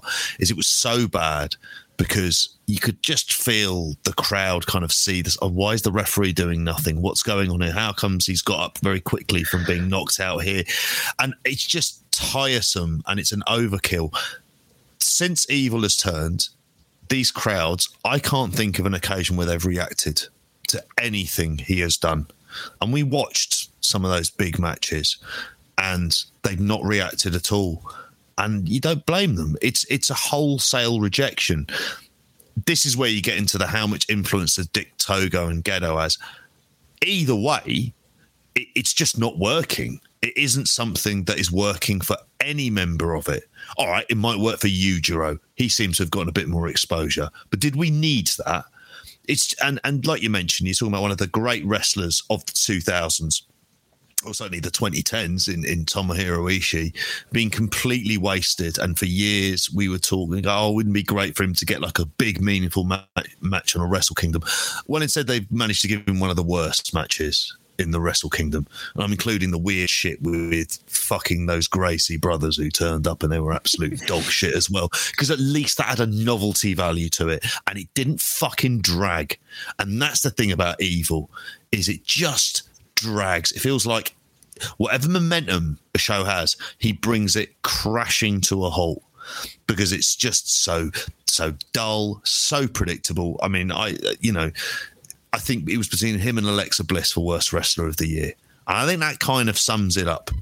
That he was like the fact that he should even come close to Alexa Bliss, given some of the matches she had in 2021, and he but he seems to be going gunning out all out for that crowd in 2022 because he seems determined to deliver a level of shite.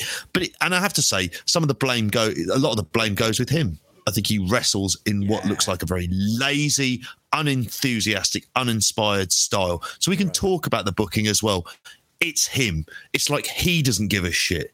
But he looks like last time I think he gave a shit really about wrestling is when he had those couple of good matches with Okada, beat him in a G1, and then they had a title match. And they weren't exactly like match of the year stuff as well. Very, very good matches up against, I suppose, the greatest wrestler in the world at that particular point in time that's what it took to get a good match out of him. So we're kind of fucked if this is what they're going to be doing. And I'm I'm I honestly don't think they're going to do anything about changing it. I think they just think like this is good heat. We need heels. This is what we do, and they're stubborn, so they're not going to move away from it. But yeah, this was awful. It was, it was, and you're right. You know, I think that is a. We will all peddle out the bucket, and we'll blame Gedo, and we'll we'll blame the cunt on the outside as well. But Evil's still the one in these matches, and yeah, I think they could give him a full repackaging at this point, and I still want to, wouldn't ever want to see the cunt wrestle again. Um, but you know, from here, the, the card had a little bit of a, like I say, if the mini turnaround was the Shibata moments, you know, we've got a couple of decent upper mid upper card matches. You know, Yoshihashi and Goto against uh, Taichi and Zack Sabre Jr. and um, and Despy and Hiromu. So we can talk about them before we get into the, the you know the first big main event of the, the two days. Uh, I thought the the tag match. I mean, to be honest, on both of them, I went three point two five and three and a half. So you know, and maybe not as high as uh, the average, but it was a you know compared to what had come before at Evil and Ishii, I'll take it any day. You know, the tag was a it was a decent enough tag in that we got you know we got the, the nice moments at the end as well with you know Taichi and Zack Sabre mm. wanting to uh, to put over uh, Yoshihashi um, against character type. So that was a, a nice little moment and yeah, I wasn't as high on the, the Despy Hiromu matches. Uh, a lot of people were out there, but again, even that thing, you know, uh, them them two lads going a million miles an hour for the first five minutes of that one was at least a change of pace from what you know the evil match and the other stuff that had came before it on the undercard. You know, still taking place in front of a clap crowd. Maybe that's why I'm slightly low on the star ratings. Maybe there is a an mm. upper limit on what you can do in these moments. But yeah, these felt like matches that felt a little bit more Wrestle King to me, even if they weren't set in the world of light. I like Chaos. Can I say I like Goto and Yoshihashi as a tag team simply because they don't give a shit about their tag teams. So you might as well give it to two people you're not really doing anything with. Goto is perfect for that role. And like a Wrestle Kingdom, I, will always say it, he does turn up. And they've got some good double team moves. Like they've got some good chemistry together. I have no faith they're going to do anything decent with the run, but it was a nice little moment. But I went three 3.25 because again I, I, think when i was watching this this is like the fatigue was really starting to set in. Like i was depressed after that evil match. I was watching this i was like oh, okay right here we go. Um, and i thought yeah that's perfectly fine. In, in terms of the junior match i think it just suffered from a fact of like kind of that current day new japan where i'm looking at both of them and i'm thinking Despy should be a heavyweight for one. I think he's got the build and the physique, and I think he would add something different to it. But also, Hiromu shouldn't be here. And him knocking around with the juniors seems ridiculous like at this at this point on, which is why I enjoyed the kind of in particular the you know the joint show with Noah because it felt like he was in a different environment for once, and it was a bit more exciting to kind of see him there. So I think there was an you know, and it didn't have anything close to that kind of best of the Super Juniors final from 2019, which was a fucking great match, and I highly recommend people going back and watching. So these two guys have it in them, and they've got a long kind of storied history, but. I mean, ultimately this match I went three and a half. It was it was good, but I just I just wasn't into it. Yeah, I, mean, I just echo.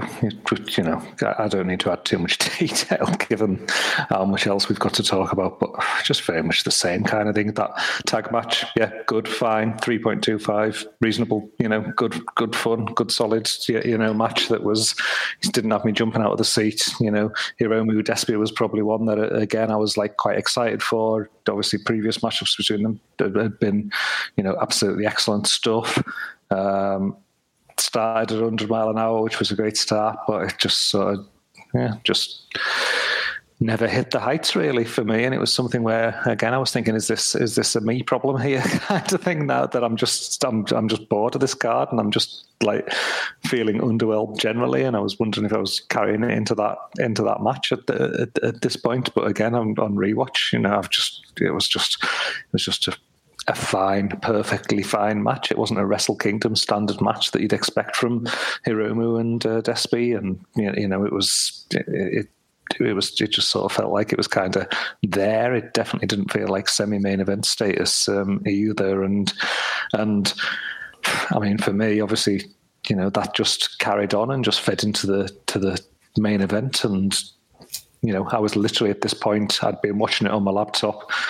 I was like, come on, do something to try and spark yourself up. Like it's it's Okada, it's Shingo. Can't you know, two fucking great wrestlers have had great matches. This is going to be amazing. Like, let's go and um, you know, hook it to my TV, hook it to the big screen, try and kind of just get myself up a little bit more. And I was thinking, how can I be going into a wrestle uh, into a Wrestle Kingdom main event like with this mindset that I feel like I'm needing to try and wake myself up and get myself like engaged in a in a, in a match that's that's due to come and literally everything, you know, almost like if you go previous to that Zack Sabre Jr. stuff, you know, the the nice moment with Shibata aside, everything was just so low, you know, so you know, uninspiring, you know, nothing to, to, to get you excited about it. And, you know, you know, you're looking at this as a day as a whole and some of the potential that was on this card that just didn't deliver, deliver, you know,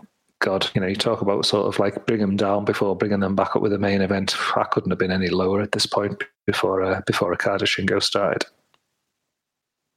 Yeah, yeah, that's it. And it was, I wasn't. Mm. I think the, I would say that like the the Wrestle Kingdom fatigue hit me more on day two than it did on day one.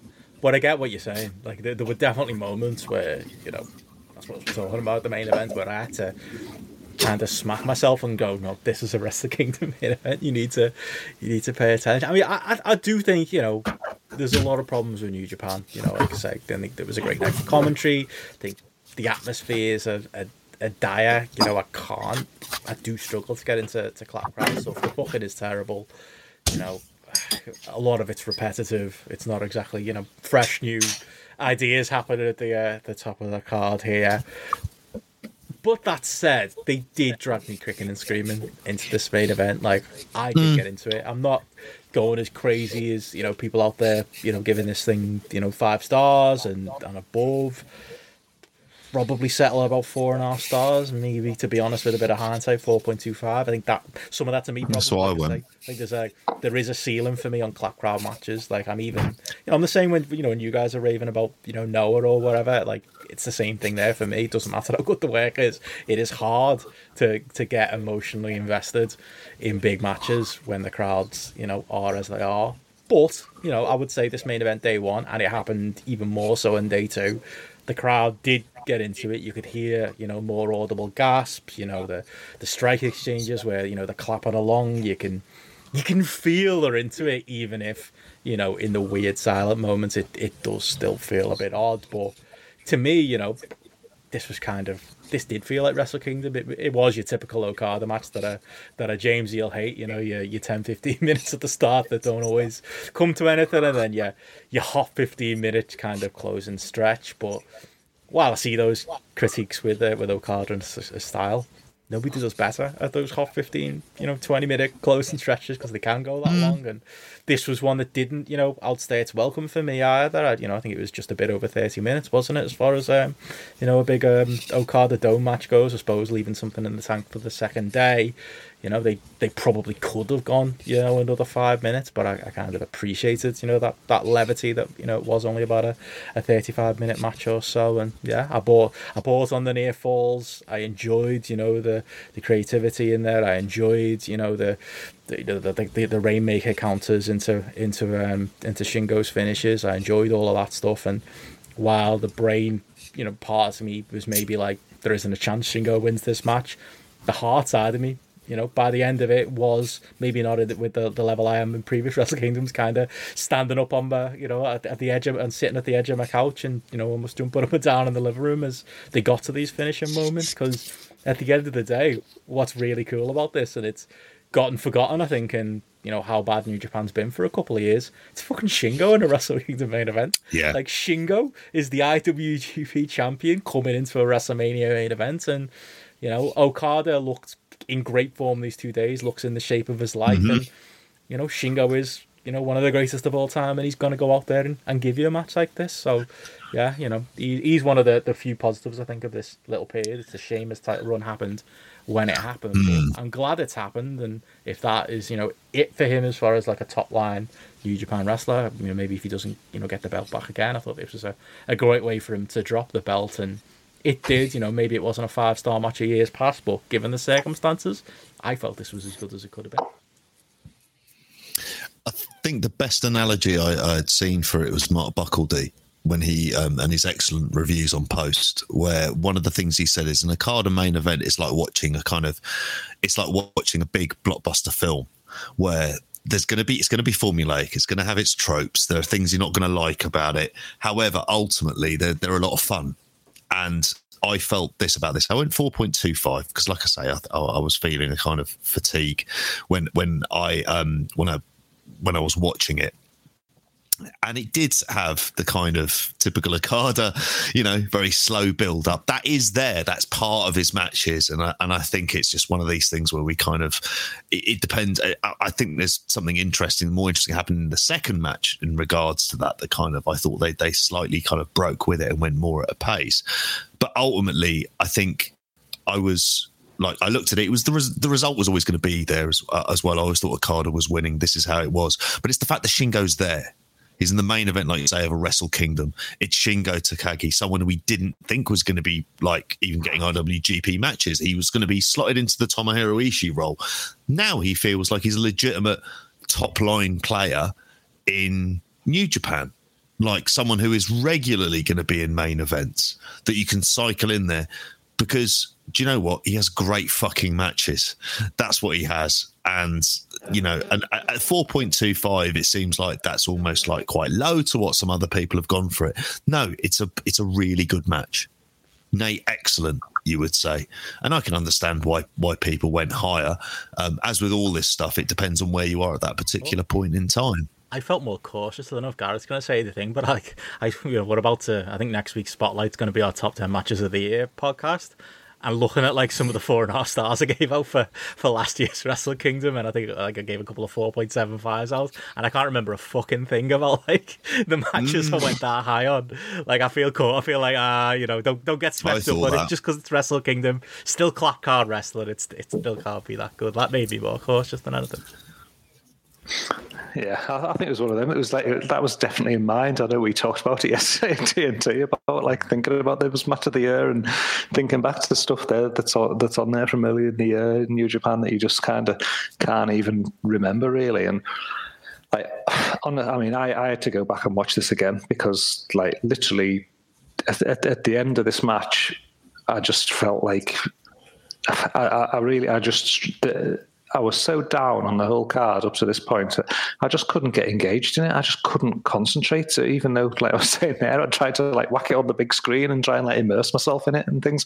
My mind just kept wandering, and I just couldn't kind of like follow on with with, with, with what was happening uh, with it. And it, you know, I thought to me it was just like the prime example of something that's good that's going on in front of you with two great, great wrestlers who I really like.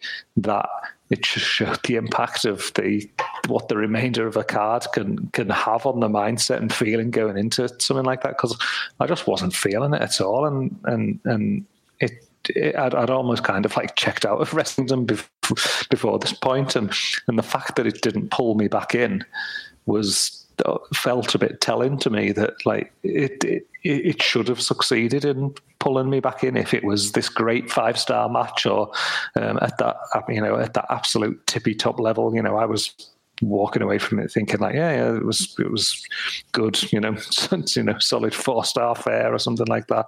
I subsequently went back and watched it again and watched it in a different mood, and you know, I have I did it significantly enjoy it more. You know, I, I something, you know, that resonated with me more strongly on the second watch was the whole, you know, um, money clip storyline in there because you know I can vividly remember in my mind, obviously the G1 match and Shingo getting beat with the money clip, and you know seeing the, the way they worked around that, I thought was was was really good stuff. It was you know, like I say, I, I enjoyed it a lot more second time around, but still, I mean, I've only gone four point two five, and I say like only, you know, four point two five is a fucking you know excellent, excellent you know rating there that you could be be given something, but it just again, it for me, this one just didn't. It just didn't pull me in in the same way that some other matches between these two have pulled me in in the past, and certainly some of you know Okada's other Wrestle Kingdom matches have uh, have pulled me in. Really, I don't know. They just felt like there was something there that was slightly lacking, and maybe it was the crowd, maybe it was the disengagement with New Japan over a you know long period of time or something like that. But um, but not an absolute elite level match, not a match that I'm going to be going away and thinking, you know, in two years' time, oh, I'm going to throw that Okada Shingo match on again. I think it definitely feels to me like it's going to be one of those that kind of slips into the you know the the, the back of my memory. To be honest, and when people talk about Shingo Okada from this year, it'll be one that I'll probably struggle to you know think of uh, think of too many points about it really um, and it wasn't enhanced by afterwards you know Ospreay hitting the ring and cutting a god awful promo. That was just it just felt like schoolboy pantomime or something like that to end to end a Wrestle Kingdom with you know it was like small town pantomime affair. Oh, that was bad, you know, and that uh, you know on the day that was just that the final nail in the coffin to just take me out of the take me out of the situation. Yeah, it's rough. Like yeah, the, the whole character thing. It, it comes across low rent at Rev Pro. You know, this is the Wrestle Kingdom. This is one of the biggest shows of the year. I mean, maybe the Japanese crowd are loving it. Maybe there's something lost in translation there, where you know they don't find it as uh, as cringy as we do. But yeah, uh, you know, uh, I've got I've got good things to say about Ospreay the wrestler when we get into night two. But yeah, this uh, this mm-hmm. character is, isn't for me. No, not at all. But we'll talk about it when we get into night two. There we go. Well, we should. Let's get into uh, tonight too. Did you did you like lads move uh, mood improve much um, on night two? I mean, I would say night two had the, the better selection of matches. I don't think it was mm. you know head and shoulders above night one, but I don't think it had as many of the low moments. It basically didn't have um, Ishii versus Evil in there, um, and you had a couple of more, you know, meaningful undercard matches in there, a couple of pre-show matches that delivered above, you know, the level they should. Um, you know, a second day, uh, you talked about the slog of you, you know, you guys felt going into the main event of day one. Day two is where I just felt the slog of fucking hell, we've got another whole day of Wrestle Kingdom here, but yeah, you know, the, the matches themselves, I think, were a, were a bit of improvement on uh, on day one. I, I woke. I, I, don't know. I was just in a significantly better mood watching day two yeah. of Wrestle. I enjoyed it so much more, and even like the pre-show matches, like there was just things that I was just getting out of it. There was just elements that just felt that little bit more, you know, meaningful. So you know, on that you know, I think it was the second match on the pre-show. It was the tag match where it was like Tenzan, Master Wato, and Kojima against uh, Suzuki Gun, and like Master Wato, you know, tapping Despy with that like nice looking submission where he had like the arms and legs cradled, mm. like, cradled and cranking the neck, and like, you know, I didn't think for a second that you know that result, that outcome was coming out of that match, and it, it just it was something that just like shot me awake very early on, and I, I, got a lot of enjoyment. I pop, I literally popped for Wato getting the uh, getting the win there in that scenario, which is something that I, words I would never have expected uh, saying. But that it, it just felt like the start of it just had a different vibe about it, and we just felt felt that a little bit more fun. And I kind of, I don't know whether it was because the previous day had felt a bit of a left let out. Maybe my expectations shifted or something, but I was literally watching, you know, th- third match of the pre-show in. I was thinking, like, oh fucking hell, I'm having a lot of fun here. I'm quite, I'm quite enjoying this. Okay, it's not like, you know, it's not Wrestle Kingdom, Wrestle Kingdom kind of thing, but it's it was still feeling like an enjoyable show at that point, and yeah, I kind of felt significantly more upbeat. Yeah, same here. I, I, I think it just, like you say, it's the structure of the card. Like it just sort of felt like I, I, was fine with the juniors being an opening match on a Wrestle Kingdom in terms of like the real show because you know what? That's kind of what their role is there. You know, talk about the Stardom match. I kind of enjoyed that. At least that felt like a novelty as much as anything else, you know. And you know, going through, I, I yeah, I, have got thoughts on the on the the kind of no disqualification match. Um, I don't really have thoughts on Sanada Great O-Khan because that kind of washed over me mm. in a in a sort of two and a half star haze.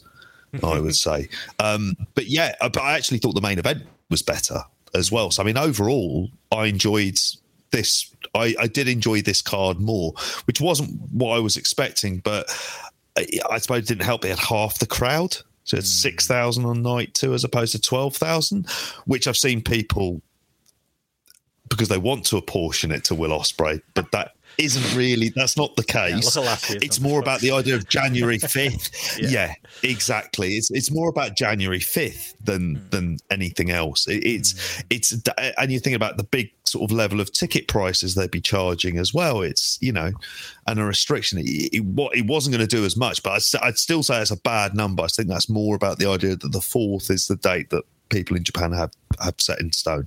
Yeah, it's funny because there were definitely years past where Dave Meltzer talked about. I'm sure we probably talked about on our podcast that was, but it's always the fourth of January on like a, you know, a cold Wednesday morning. Why can't they just do the closest Saturday or Sunday? You know what I mean? And this is why, because there is that tradition there, and yeah, you know, and there is also the fact that two years in a row there was no concrete main event for night two. I mean, I know I think last year did like in the seven thousand range, and this did in the six thousand range. It's like a thousand and a half mm. difference for the day two, but it's a similar level of drop off, and I don't think yeah you can apportion that to a to one. And it's a cooler product. Anything, yeah, you can apportion it to the cooler product. I think overall as well. So I think it's a it is a stretch as much as people uh, like to do that. But um, I mean, yeah, let's let's start there, and we'll we'll clean up on you know the the rest of the card. I mean, you said there, JP, you thought Okada Ospreay was uh, was an improvement. Did you, Gareth? You know, saying you were you were more into this this day two. Um, did, did you go higher on this one than you did the uh, the day one main event?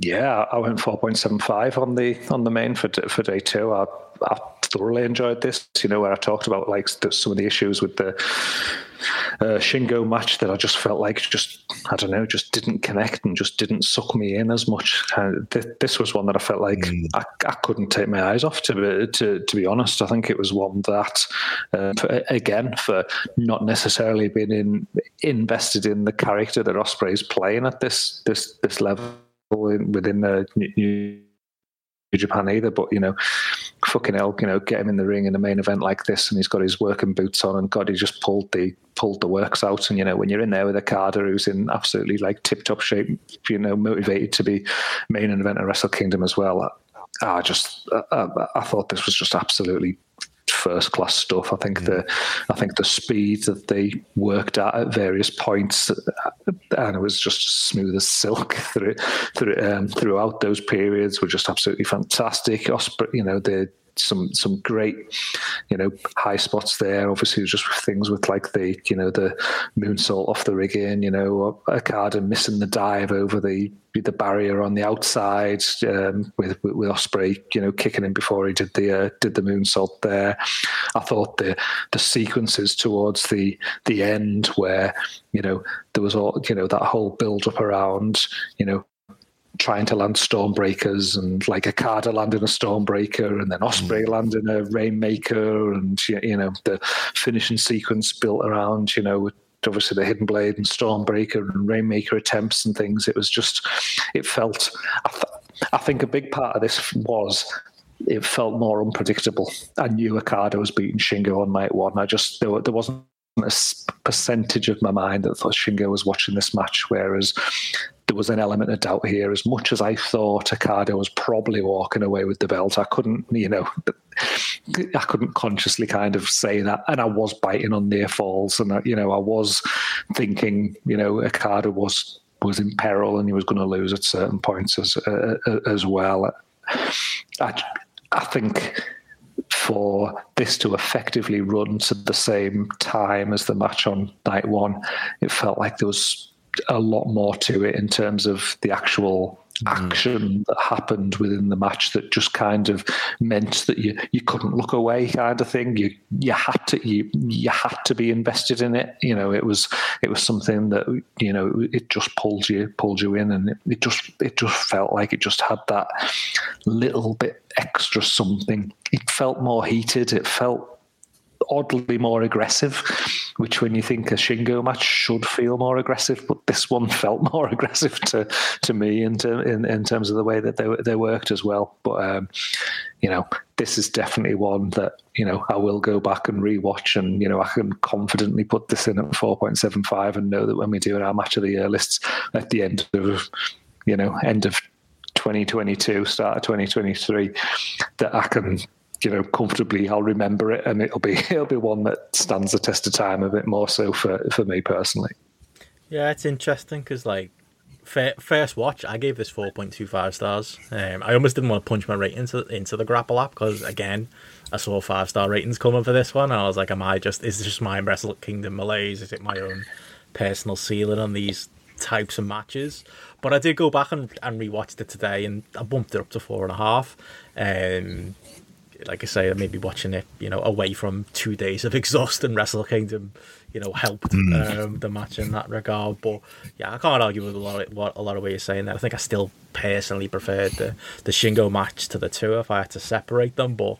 I can't argue with a lot of that. You know, the creativity, you know, in the in the the closing spots here, and the you know as good as the counters were on day one, they were a, a step up on on day two. I felt like the crowd was more with this than they were the, the day one one. And even though they were into the day one one, like I say, even though it was a clap crowd, you still had that those moments. This one, you know, whether it was the Ospreay, you know, silly moonsault on the outside, or it was when they were exchanging forearms and the people were clapping in, in unison to the point you keep making about evil JP, that's when you know the people are still into it. You know, like there was a audible gasp when Ospreay did that moonsault, and then a couple of other moments, you know, in the in the in the tail end of uh, this match where you could tell they were invested in the result, and yeah, I think that says everything that you know the caliber of wrestler that's in there that they can pull this response even out of a New Japan you know mm. clap crowd in 2022 after two days worth of Wrestle Kingdom. Again, this felt like a worthy Wrestle Kingdom main event for me. I don't know if you've uh, gone higher on day two than uh, than day one yourself, JP. I did. I went four and a half. Um, I think partly because I knew the result as well. So because I, I, this one I had to catch up on later on. Um, however, and I echo a lot of the thoughts that you guys have said. I mean, I thought I just thought there was a much better flow to this, much better pacing, much better structure. It felt like the it felt bigger and a bit more spectacular. And you mentioned about the kind of moonsault that's the kind of thing that kind of makes it stand out and made it feel that bit special when you see the replay and you realize like you know there's there's a, he's avoiding like a kind of a big metal bit that he's climbed onto in the first place. There's you know there's a lot of fucking risks here. Um and that it's it's kind of all the better for it. It's also the fact that there's a much more of a story yeah. with them and that's not, you know, if you end up with Shingo versus Ospreay, obviously there's a story, but with Okada, it's the whole getting him into New Japan in the first place. He, he goes back to the match in Rev Pro. So it does feel like there's a lot more kind of stakes. And I, I think that hardcore New Japan base in the crowd are much more invested in that and they, they were going to react. And it was it was just sort of like a, a lot more of a livelier match. I did think Okada was going to win because I just thought that's the I always like I think with New Japan, you go back. They will always go back to conservatism, whether or not I agree or disagree. And I think ultimately they think Okada is that he is their guy at the end of the day. Um, and you know they're at the point where he's really kind of in that prime of his career as a as a wrestler, but he's also getting to that point where he'll be in his late thirties soon. So you have to start thinking like he's not going to be able to do this forever. But um, this was this I thought was was excellent and you know a, a, a, brilliant match from both of them. They have amazing chemistry. It's not like they don't ever deliver, do they? And you know it's what it's one of those things where you know you think between Ospreay, Shingo, and Okada, they kind of saved these shows, didn't they? Really for what they were, because you I mean, like Jesus Christ, I, I wouldn't have had faith if you'd had like a Naito in there, or even really in a Ibushi, given what I saw of him in the G1. I fucking when Naito stumbled out to a to challenge Okada. Like I was all like all hyped up after you know even you know like I say I was a bit lower because of the the, the, the, the nature of the two days. I was still you know could recognise I'd seen a great match in front of me. Was kind of hyped up about it, and then Naito ambles out to set up yet another Okada match. I was like, yep, oh yeah, this is New Japan. You know, as much as you know we don't like the character, and there's people who you know hate the person with Ospreay. they have with Shingo, they've clearly elevated, you know, someone fresh to, you know, the top level, and he is someone who, you know, he's come, he's come from being a, a junior in New Japan to being a legitimate Wrestle Kingdom main eventer, you mm. know, and having matches as good as this one and the, the previous, you know, Okada matches. That still, even though they've done run to this match a few times, this felt fresh. Okada and Shingo, maybe less so, but still, you know, there's a dynamic, dynamic nature to both of those wrestlers that makes me excited about it. Naito wanders out, and just the idea of Naito Okada just makes me think, you know what, I'll be back next mm. Wrestle Kingdom, lads, or maybe the G1 if you've got proper crowds back again, because I'm not hacking that. I thought it was done. I thought Okada Naito was. I thought we'd had that. We'd, I thought we'd seen it through. And then when I saw again that same when I saw him ambling out there, I was like, oh, if we, you know, I think it was.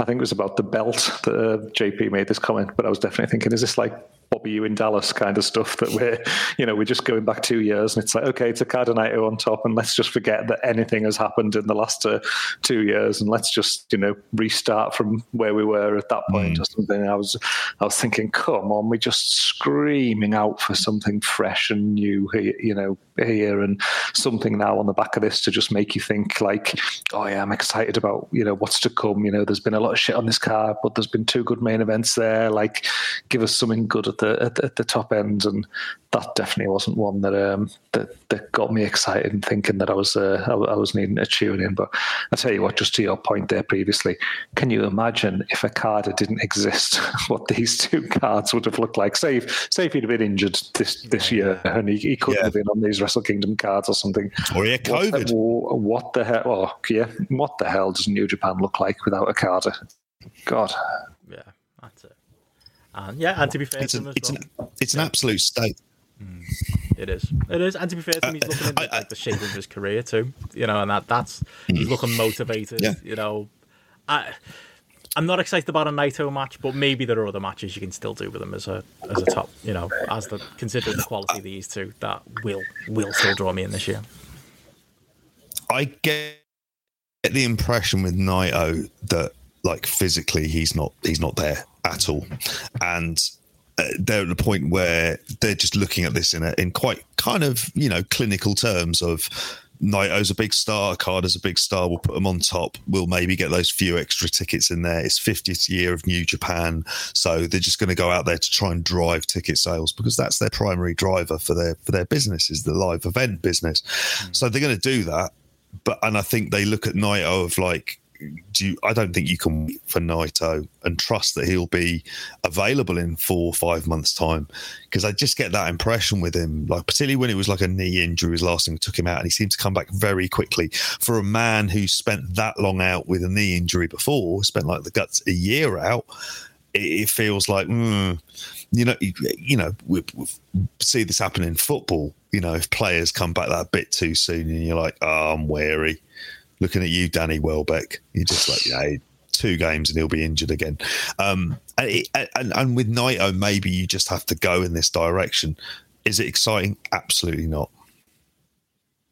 I tell you what, though, I mean, to to be fair, you know, if we're looking back further down the card, then before this, I think, given that I wasn't necessarily excited about that, I did get a fucking lot out of that Jeff Cobb match, yeah. and I'm definitely feel like like a high man on this. Like I went four stars on that match, and you know I've looked, you know, on the on the app, it's averaging out at like you know just under three point seven five. I saw a lot of ratings coming in that were even lower than that. People going like three point two five.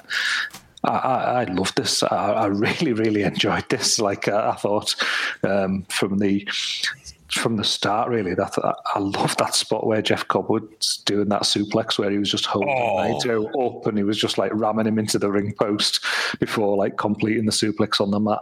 I, I, I loved that. And then like then he was like back in the ring, and Cobb was like continuously like battering Naito's back with you know power moves and stomps, and he was standing on him, and he was smashing him back first into the turnbuckles and stuff. Really, just like working that injury, obviously from the you know what's gone before and the day before as well. You know, there was the the Cobb knee injury that he was selling like a fucking trooper. It was so it was, what a great sell job that was from from Cobb. You know, in that he was clearly disadvantaged. It wasn't stopping him in things early on, but then it did disadvantage him later on that he couldn't land. You know, certain power moves, and you know, ultimately like his knee, knee way going for that tour of the islands and Naito slapping on that calf slicer, you know, like that was something that was, you know, it was just so logical and just you know worked in so well and then obviously then again he's he couldn't land a move at the end with his you know his knee went and which opened the door for Naito to land the Destino like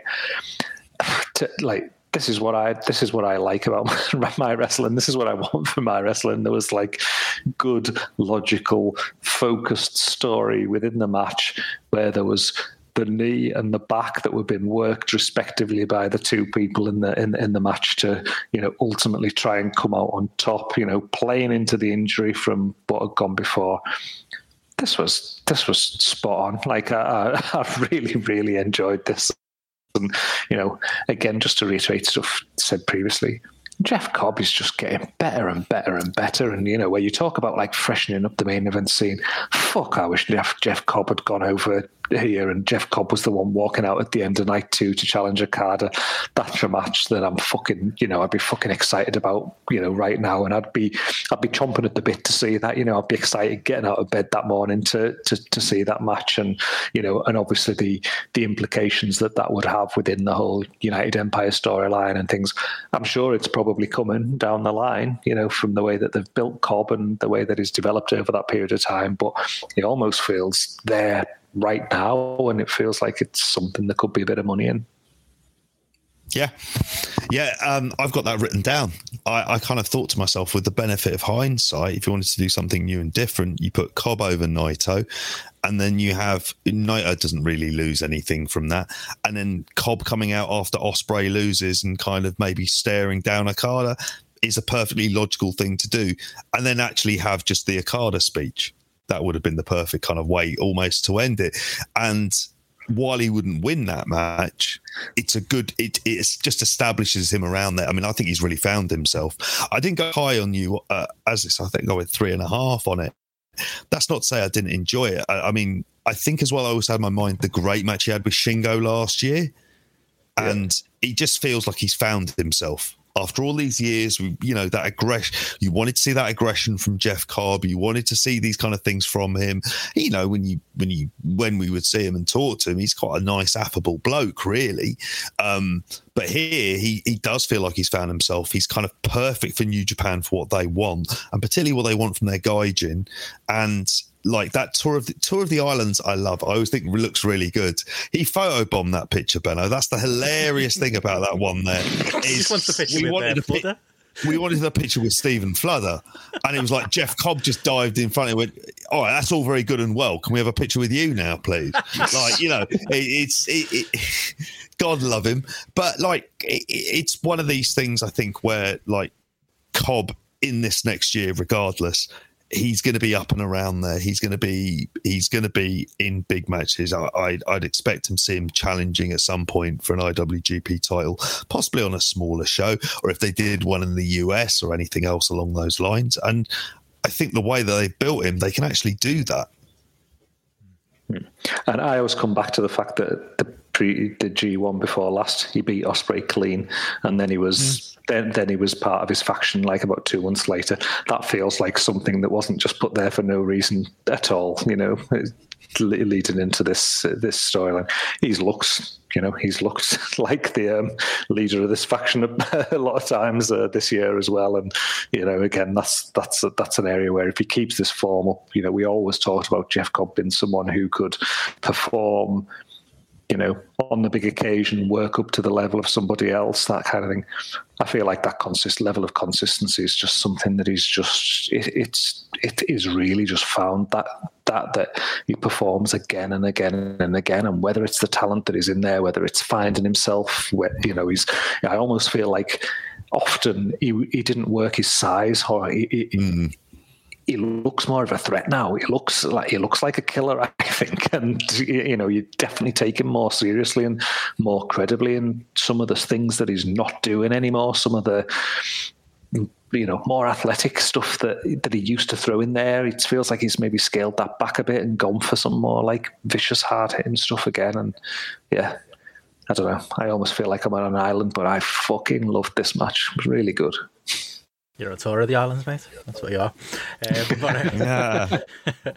um, yeah, I, I mean, uh, I suppose while we're, we're, we're wrapping up the film, we'll probably have to be quick because we uh, we have got all the stuff to to get to, including more New Japan stuff. But like, you know, Tanahashi Kenta, you mentioned that um, earlier, JP. I mean, was that ever a match you expected to see on Wrestle Kingdom? Like, I can't say I didn't have a laugh watching it. Like it was funny. I don't know if that yeah, a WrestleMania, a semi-main event on a Wrestle Kingdom card, you know, with Tanahashi Yeah. in it, I should be laughing at, but I was, you know, the dodgy ladder and the, you know, the wacky. I mean, it was the Guitar? well, yeah, the guitar, um, Jeff Jarrett esque. It was. I mean, it was funny watching it because you could tell Tanahashi being the wrestling, you know, god he is, and the way he studies things. Like, this wasn't a GCW weapons match. This wasn't just violence and violence. You can tell he's trying to make a story out of every little moment and make it all mean something. I don't know. There's part of me that just I'd rather just see some violence for violence sake than than trying to you know do an artful spot without with a trash can, which ended up caving in Kenta's face anyway. So that's uh, Yeah. a negative anyway. So even though they tried to uh, to do it that way, it didn't quite work out. But it was odd. It was a bad fit. It shouldn't have happened. But I did get a kick out of it. I mean, I landed on the three and a half star range for that reason. Like I say, the uh, that ladder spot was was something else with Kenta falling, you know, face first into into that bin and having the hard way blood, which did give it something. And then you know um, the high fly flow spot, um, which obliterated um, that table was was a cool visual and they did build something using the plunder and it did make logical sense it just probably shouldn't have been there in the first place should it and if we'd have just got a straight up Tanahashi semi main event I think this card would have been all the better for it. Whether whether he could have gone higher than four stars with uh, with Kenta at this point in his career I don't know but I think that's more what I would have wanted to see even if I did get some enjoyment out of it. And I think it's what this audience, uh, I honestly think would have would have been much better. Is having a cla- I've written down on here just a classic Hiroshi Tanahashi match at the Tokyo Dome, and they would have been perfectly happy. Instead, we had one of the more interesting elements of the whole New Japan Noah stuff taken out as a result of this, and that's what kind of pissed me off. I think more than anything else, I went three stars, and I I agree with a lot of the points on there it, it just was needless. They didn't need to do this. And like, you know, setting up of the ladder, which got polite applause, which is probably more than what Evil got, fairness, for like any point over these two nights. But again, I come back to the point, they're kind of not trained for this stuff. And that that ladder was like too high for a start compared to like an American far too high. And It was so when enormous. it was ridiculous. ridiculous. it was as brittle What as are that, they doing? that ladder that you had the painting London Riot fucking flats with that, are they? Is that what they're doing? Jesus Christ. You use that for mansions. What possible need do they have for a ladder that size? Possibly like in the day, it's just like get a normal one. It was Because then, like, you realize how high up he is, and he fucked his face. it was And his dog Res. died, I think, as well. It's an absolute fucking stinker of a week, Kenner. I feel for him.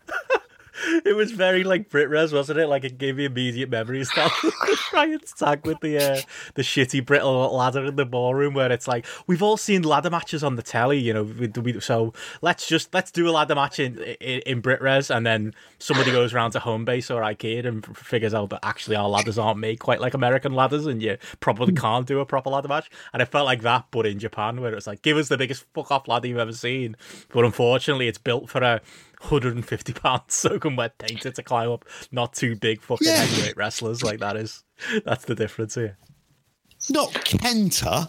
It's not Alex Zayne, is it? It's not Ricochet you're putting up on there. Fucking Kenta. Not exactly known for diving off ladders and the rest of it. And he like, and I always look at those trash cans and thought, oh, they look quite soft. I had to reevaluate that opinion after his face because it was fucked, wasn't it? Properly like, oh, this is grim. And Tanahashi looked pissed off afterwards, like he just sort of felt bad that Kenta had gotten injured not bad enough that he didn't deliver a high fly flow from near the top of the ladder onto him as well. Still went through with that act, but, but yeah, um, yeah, I, I, I, went three stars, but I have to say, like, I'm, I'm not happy about it. Like, I very much echo waiting if you listen to his review on that, where it's just like some reason I was just like, nah, I'm not liking this. I've got slightly different slant, I suppose. Like, given that I'm not normally the fucking plunder guy or the deathmatch guy, like this was one that at the start I was like, "Oh, this is shit. Why is this here?" But I de- it, they they pulled me in. Like, I definitely, definitely got in, got into it. You know, as as things got went on and they became more and more ridiculous, I got uh, more and more fun out of it. And then I don't know, it felt like I think I felt like the more and more the match went on, I felt like they got more into it and they became more comfortable in their setting, maybe a little bit more, and the the match benefited um, from it as a point uh, as a result. Like, but um, you know, I went you know, it is ridiculous. You know, you do just want Tanahashi and Kenta to be having just a proper match and a you know proper classic match, and certainly in the in the dome. But um, I, I, can't, you know, I can't say I didn't enjoy it because I, I, I did, and you know, the end stuff, like it all just added to it. Like it was, it was almost like the the, the cherry on top. Like I was probably in that three point two five to three and a half star territory with it, but I just nudged it up that extra 0.25 just because of that high fly, high fly flow. It was perfection from the height that it was, and that they aged Tanahashi is, and we know how fucked up his his body. It literally could not have looked any more beautiful if he tried. Like his the technique and everything on it.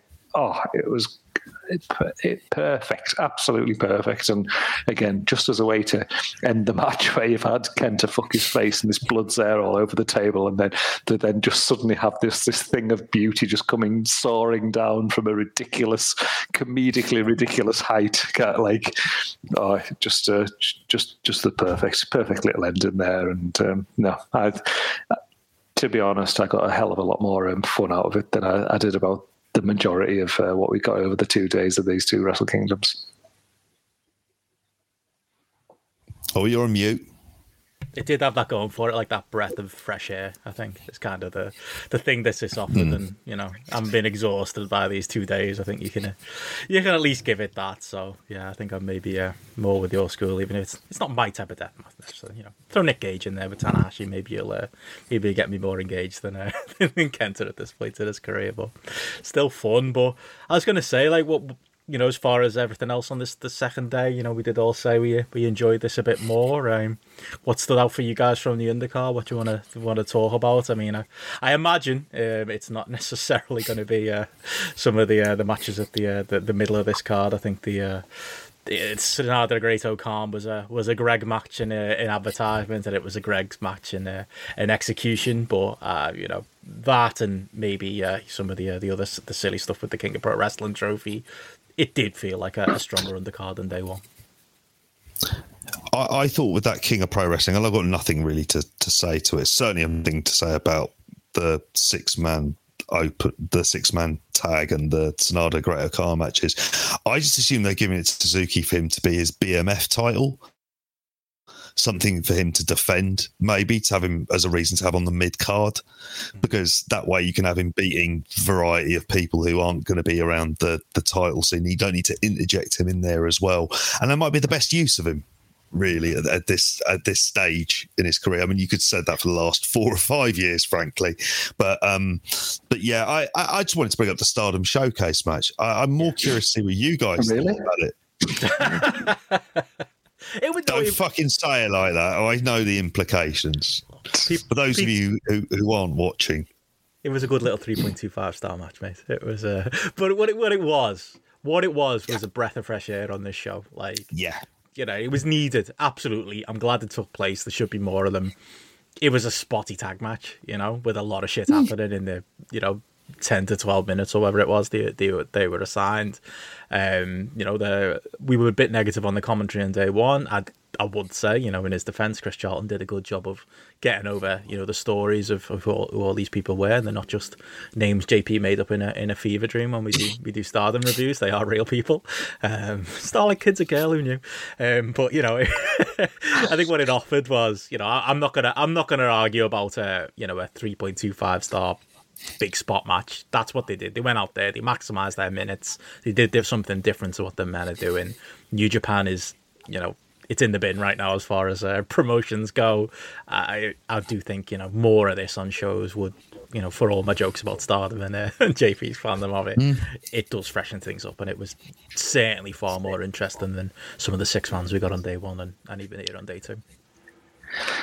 Yeah, I think it was that thing that it just broke things up again. It was just something that was different. It was something that it perked your interest a little bit more. It was, you know, it was something new really to, to, to think about. I mean, the match itself that's slightly lower than you. I've gone like three stars on it. To to me, it was just it was just a yeah fast take, fast paced, sloppy in parts ta- tag tag match. They had been given a certain amount of time, and yeah, just trying to showcase as much as they, they possibly could. I was thinking if this is a reflection of what Stardom is, I'm probably not going to like it. I was thinking because it all just felt very, very dancey. It felt, um, um, yeah, get get your shit in, very dancey. Very, you know, me to you to me to you kind of kind of stuff sort of and uh, again it didn't um, that side of things didn't didn't appeal to, appeal to me but it was fine it was a it was a, it was a fine breath of fresh air over a two day card I didn't think of Stardom as wrestling's Chuckle Brothers, Gareth. Me to you. Um, five, five, I, I, I, no, at three point two five. I no, 3.25 because it was it was what it was designed to be, which was a showcase match of them doing kind of various spotty things in order to kind of make themselves stand out. And that's kind of what it should have been. It wasn't things that were there to forward, forward like I mean, we mentioned about the storylines and there's some elements of, you know, Tam Nakano in the end, sort of looking at the belt of Saya Kamitani, which if you're not following it, you know, that's the kind of there and I'll keep quiet, but hopefully pretty soon I'll be doing a podcast about about stardom at some point, just trying to get that lined up at some stage, which I no doubt both of you will be the first people in the queue to fucking listen to. Um, I think there'll be people knocking like down say, your door for that podcast, mate, but the, uh, they won't be people yeah. you want to see. There we go. Shout out to Oxford Always comes back to that, isn't it? Eh? Always that accusation that gets thrown out in there. Um, I don't hard times, mate. But, fuck off. Um, but it is it is one of these things I think where um, it, it's like they kind of need them to a degree. Yeah, like really more so than ever. The fact that it's on the card and it's not in a pre-show match, it's not a Stardom World exclusive. I think that was the kind of more telling aspect of this. And Stardom, had, what they drew three thousand for their their last big show at the end of December.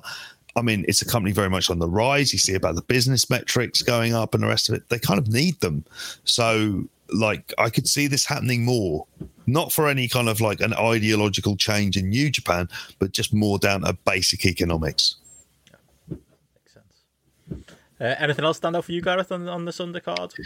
What, what, what did you make of uh, some of the tags in here and the uh, the other stuff? Yeah, I mean, you know, as I'm looking down, there's nothing here that I feel like I need to spend a huge amount of time on talking. I think the talking about, I think Robbie Eagles is the one I just want to highlight. He's so fucking good. Mm. Like yeah. for for this, just to be quite a, you know, you know, where where it was on the card and the time they had and things. You know, I don't want to be a selling fetishist, but that lad is the fucking best seller of in the world, I, I think, is is absolutely incredible, and he, he, puts so much detail and so much thought into almost like every motion that he does in the ring. is an absolute joy to watch, and like I just, you know, again, he's someone who I'm just praying to God that he just sort of cuts through and just gets more, you know, beyond this tag team. Obviously, he had the junior belt individually last year, I just open that he just gets more, gets more involved and gets more single opportunities because he's so mm. fucking good. And um, it was a it was a great payoff to finally find out what was in ELP's boot, wasn't it? Like we were all waiting with bated breath for for that one. What a um, from what the fuck was it? it was a yo-yo. Remember them from the eighties? Them biscuits with the Yeah. Not going to knock you out, though, is it? I, the the only other thing, very quickly, because I know we've got still loads more to get into. I did want to bring up was that bit when Noah came out. I, I, like. I kind of Oh, liked it. yes. like and it does feed nicely into the, the into the kind of like show there as well but i thought Kenoh was fucking great here keiji muto mm, not so much i know we all had a laugh at him taking the photo didn't seem to give much of a shit did he Great photo there. Dad's on tour. Magaluf 2022. it was And they used this And it's funny as well, on- which is hilarious. Like uh, that's the star. That's the star right there. Never mind. Um, you know, Kenoh. and the that lads cunt was pushing for it wouldn't it oh yeah I, I said on Twitter at the time I thought he was coming to interject himself into the main event, make it a triple threat. like, it would, wouldn't, have, Would you have been wouldn't, surprised wouldn't have surprised me one bit if uh, if that had been the outcome. But that was a cool moment. They all looked so good in the trackies, and Kongo in their Oh. like uh, in their red trackies. They they looked fucking great. I, it was it, to me. It just felt like it gave such a credibility boost to the card that was going to come later. Obviously, all the jokes about um, you know Muta and the selfie and things like that, but the majority of them lads looked cool as fuck in them tracksuits uh, coming to the ring. I was uh, well up for it and well up for one of them trackies. Oh yeah, I, I, even me, you know, I would absolutely wear a, a Kongo trackie, not just around the house to the shops, you know. Put me on right belt over and the on the rest. Yeah, yeah, they look. They, mate I'd, wa- I'd want to be buried in it i think it looks that fucking nice looks comfortable too. Bother you know, about the nice suit. warm, you know. Exactly. And if you're departing over to the, um, well, what is probably nothing, if we're going to talk about it. Sorry to drop that into the occasion. Um, but like, you know, y- at least you're going to be comfortable in that trackie. You're going to be nice and wrapped up, aren't you? True. Well, I mean, we can use that as a as a way into day three because I don't think Mm. we've, uh, we got many more takes on the uh, on the day two stuff. But stop if you me if you do. But that was the kind of that was the weird thing about this. I mean, this day three on Saturday, I'm so so glad. You know, I don't think I, I ever considered paying the money. But even fucking, No. even pirating it, like I had a fucking nightmare. What's the name of this fucking service it was on? Um, Abema. a Beamer. Oh, no. s- I Yeah. think it's a Beamer. Amoeba. A Beamer. Oh, no. Amoeba. No, no, no. It, it is a beamer. I was saying amoeba. the fucking honest to god, like the state of this broadcast, because that moment when the Noah lads invaded New Japan, it was the first time. I was like, oh, this feels quite big. This feels like a legitimate thing. Yes, the card's a bit on the weak side, but you know, whatever.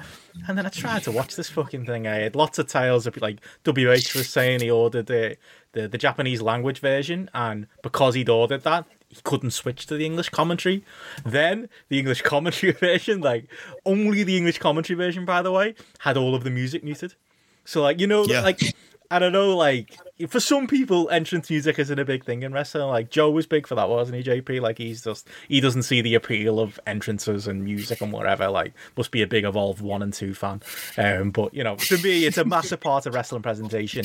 And when it's dream matches, and it's just the idea, especially here where it was multi-mans, and really all you've got to sell it on is the idea that Kongo stood across the ring from LIJ. Like part of that presentation, it's the big entrances, isn't it? It's all the lads coming out together, uh, you know, all dressed in red, and it's it's it's all of that. Even the New Japan themes, you know, it's it's all of that. It's the presentation, and it made the show so fucking dry. And I'm not gonna have a go at Kevin Kelly and um, and Chris Charlton on this one because yes, we can say maybe the Noah lads might have done a better job, but it was it was a New Japan produce show, and their hands were tied. I felt so awful for them. Th- Those moments where entrances were happening and it was pure silence on the broadcast, and you can literally hear Chris Charlton breathing, and you can hear like you know Kevin Kelly just scrambling for things to say because usually you can sit back, can't you, in those moments as the music is playing the whole presentation of this, the pay per view system, from what I've heard from people ordering, was just a disaster. Really, not and not your thirty five pounds worth. Uh, if anybody did shell out for the Fuck no. English version of this. What like me? oh, did you? Oh, I was it? How was your experience? Did they took your credit card then? That's a start. A lot of people didn't get that. Didn't get that far. I mean, when it fucking started, it wasn't even on.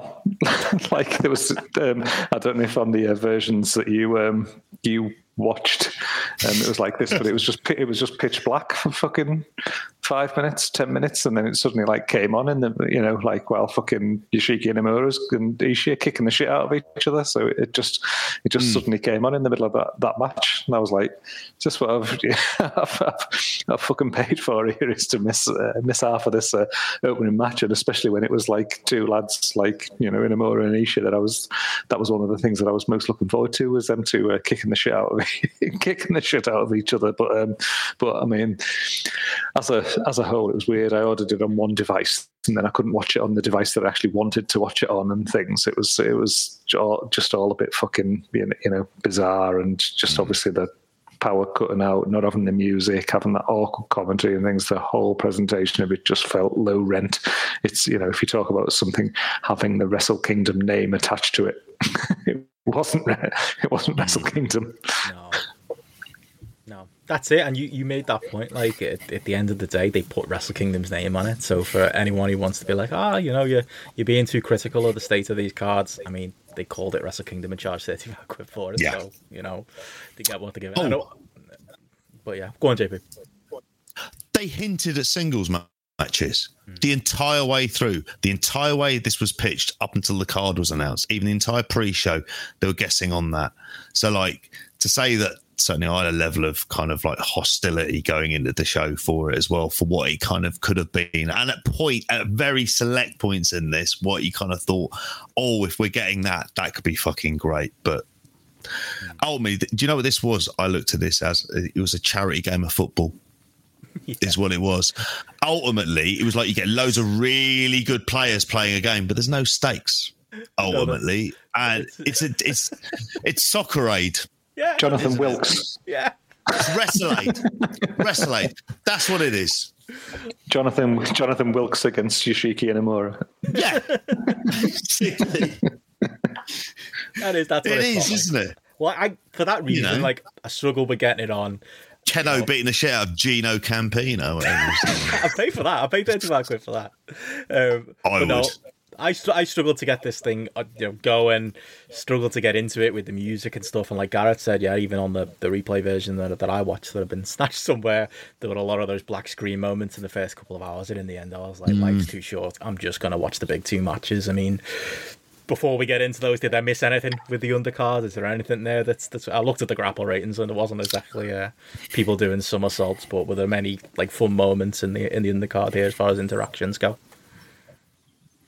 I mean, for me in that first match, the bits that I did see when it did come up, come on, Ishii and Inamura yeah. just fucking knocking the shit out of each other was just just great. And you know, they, that was one there where you just think like, you know, when this was first announced, and I was thinking, oh, I want to see Ishii against Inamura, or I want to see Ishii against Kiyomiya, you know, in a singles. You know, that was something that I was hoping to see. Then it was sort of like washed into the tag, but I still felt like even with the uh, production problems, still got a lot of time of seeing those two lads lay into each other. And even after the bell when the match was over, they were still fucking going at it on the outside as well. And I was just like, this can't end. This this, this needs to continue because we just need this singles match, especially coming off the back of poor Ishii having to have that evil match, uh, you know, on you know the yeah. sort of main Wrestle Kingdom shows. I was just thinking, just put. Oh, come on, there's got to be some reason there that we could just whack these two out there and have a singles match and, and, and knock the hell out of each other. That would be uh, that would be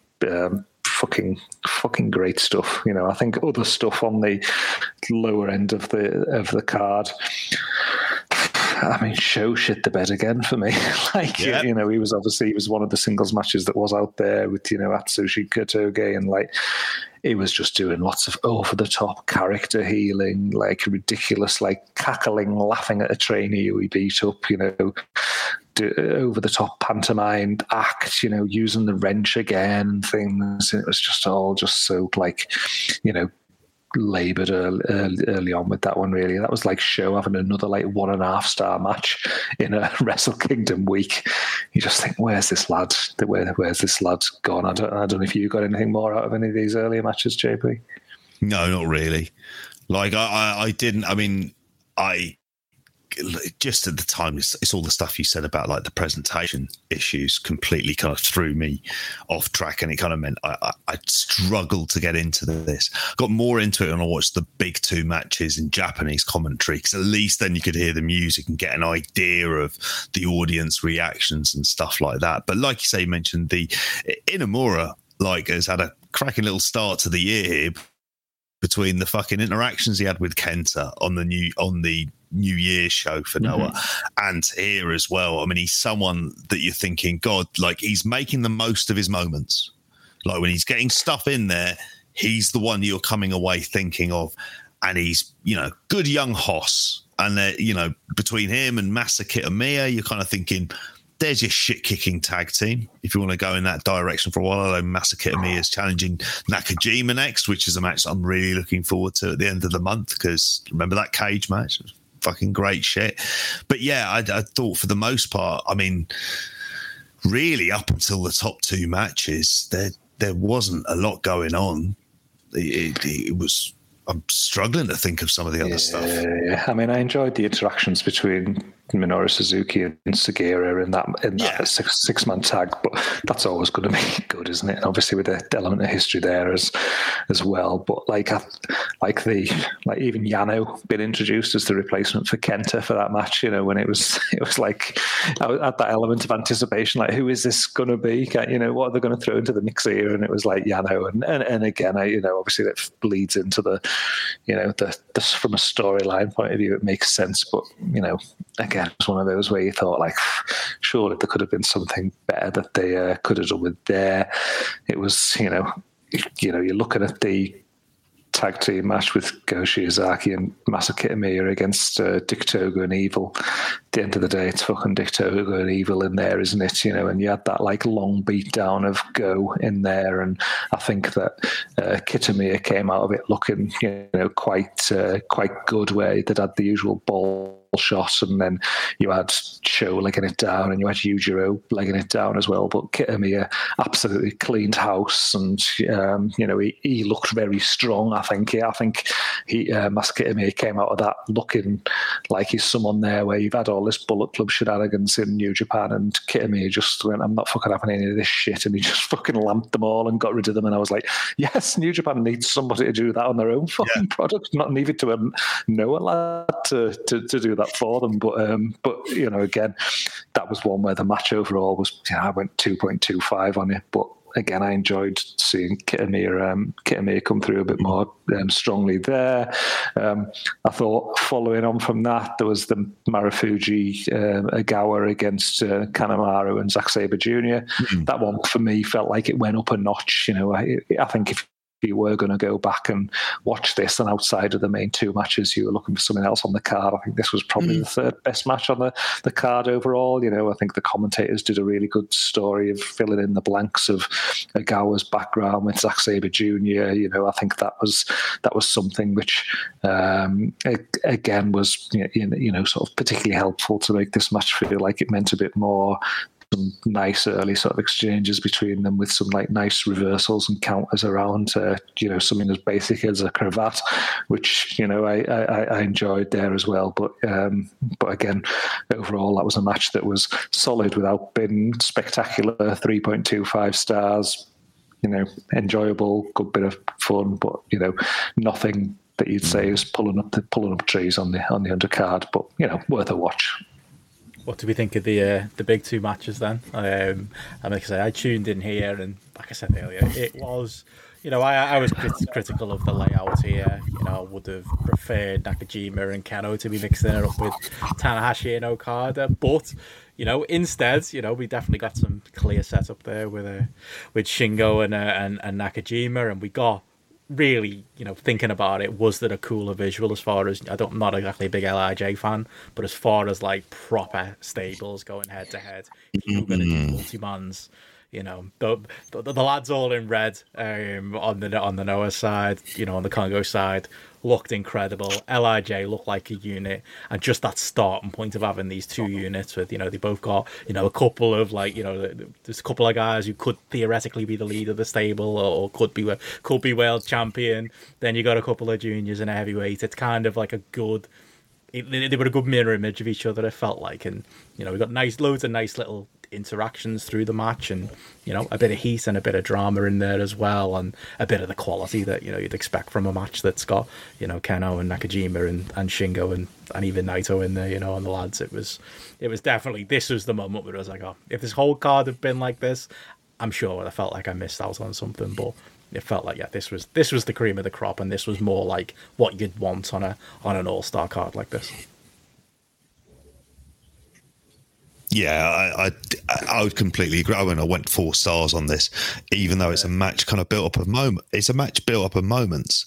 It's these little. It's seeing Nakajima and Naito like in the ring opposite each other and stuff like this. And that's why it's great to watch it with the Japanese commentary, just with that crowd sounds as well. Because as Gareth mentioned earlier on, you compare like these crowds can make noise for this stuff, and and this was the kind of acceptable face of the multi man this is kind of what it should be. You've got your two charismatic stables matching off against each other. Absolutely fine. So for me, this kind of delivered everything that I want. And because it is a 10 man tag, it's going to be moving at a pace. It's going to be like kind of relatively all action, and people are going to be getting their shit in in kind of short, sharp shocks. And again, you know, I'm, I'm thinking of someone like Kenoh, who I've not always been convinced as being kind of at like the top of the mix, but certainly over the last year, 18 months, I'm just like thinking, yeah, this guy has like kind of a real charisma to him. Um, like, you know, whether or not you really kind of like his his kind of style, and it's not like it's a character that you can kind of really warm to in any way, but it just so much of it like, like the kind of visuals and interactions and even though i want to believe shingo versus nakajima will happen there's that part of me just goes, no, they'll find a way to balls this up because it's wrestling and these are competing companies. And even though getting Shingo into you know, challenge Nakajima at a big, like, I don't know, Budokan show or something like that would be clearly sensible fucking business. I, I don't know if they would do that. But yeah, I, I really, I really enjoyed this. I thought this was, I, th- I thought this was a hell of a lot of fun.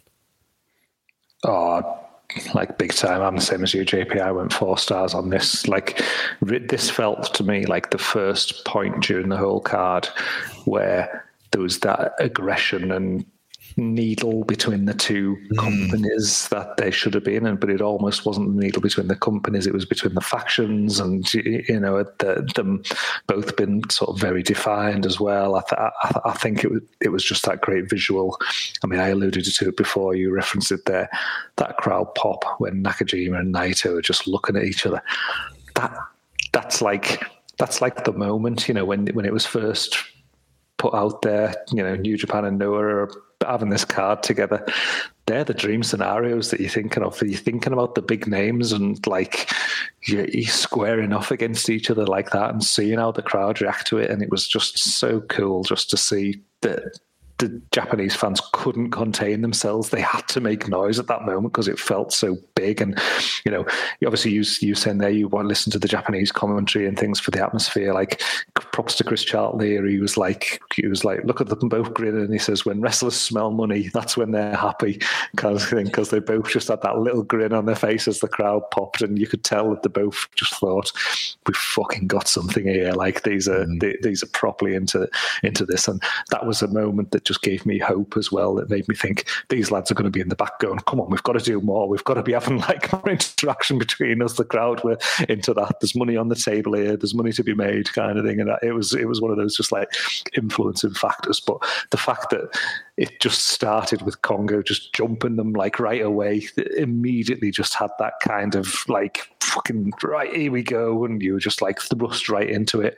I think you know throughout the match, I think just some the exchange between Naito and Kenoh, like given that you'd had the the face off between Nakajima and Naito, I think the the actual exchange between Naito and Kenoh was was excellent stuff as well. So that was a different dynamic, which then sort of bled into a Nakajima Shingo face off, where their strike exchange was just fucking vicious, you know, really laying into each other, the pair of them as well. I was like loving every second of it up to up to that point, and it just left like you talk about something like the best wrestling is where it just leaves you just wanting more. And like I loved every moment of this, and then just at the end, I was just thinking I just want more and more of this. And you know, at the end, like the face on Kenoh when they got beaten, he's like slapping Naito in the face after the match. You know, like Naito was giving him shit back and you're just thinking, how can this be it? There's no way that this can just be like the, the line in the sand. There's there's got to be more here. You obviously had Shingo looking at Nakajima's belt as well as you've alluded to there, JP. Like this was just. Uh, this this was even though it was put together as as it was, and you you're looking at things as like, oh god, it's a multi man tag. This delivered on every level that you would want it to deliver on on for me. Fucking quality stuff. Don't miss it well, exactly. People aren't like are skipping out on this because of the price point or waiting for New Japan World. Based on what you guys said, you don't need to see the undercard, but I think I feel like you do need to see this, especially if it's going somewhere. Mm. those those major singles matches, but didn't go on last. There was also the small match of uh, Okada and Tanahashi against Kaito Kiyomiya and Keiji Muto. Um, yeah, kind of went out you're expecting it, lads. I think uh, we can all agree wrong man takes the fall, and we can all agree, yeah, yeah, uh, Muto being that this was uh, an interesting choice, but you know he's known to New Japan fans. He's over. Maybe they were expecting you know he'd help with the attendance and and whatever, and they didn't trust putting a, a young lad in there with Okada and Tanahashi. But I did still think there were encouraging moments, and this it was encouraging to have Kaito Kiyomiya in this big spot. It was encouraging just the fact that even here, I don't know if you've seen Okada's comments since, where Okada's kind of teased he should come over to New Japan full time um, to get a bit of confidence. I think is the, the way you worded it, but like mm. you know, treat it like an excursion. Um, love to see that. That'd be great for both sides, wouldn't it? Um, but yeah, there were nice moments for him. Muto was over for for the bits that he did, even if he is a, a clumsy old dad at the at this point. And Tanahashi going to record and Tanahashi. I couldn't go higher than three point two five stars on this one, but you know, it, it, was a match, and you know, it was still, you know, it, it felt like a big deal, even if really the, the stakes were relatively low. I say I went I went higher. I mean, I'm looking here and on the on the app, this averages out at like 3.92 on, on the app uh, currently. I went 3.75, so I'm slightly lower than average, but you know, a decent bit above you there. I just enjoyed the story that they told within this match with like, you know, large I mean it felt like to me like it was largely centered around, you know, Kiyomiya. He took a lot of beat down from the two of them, you know.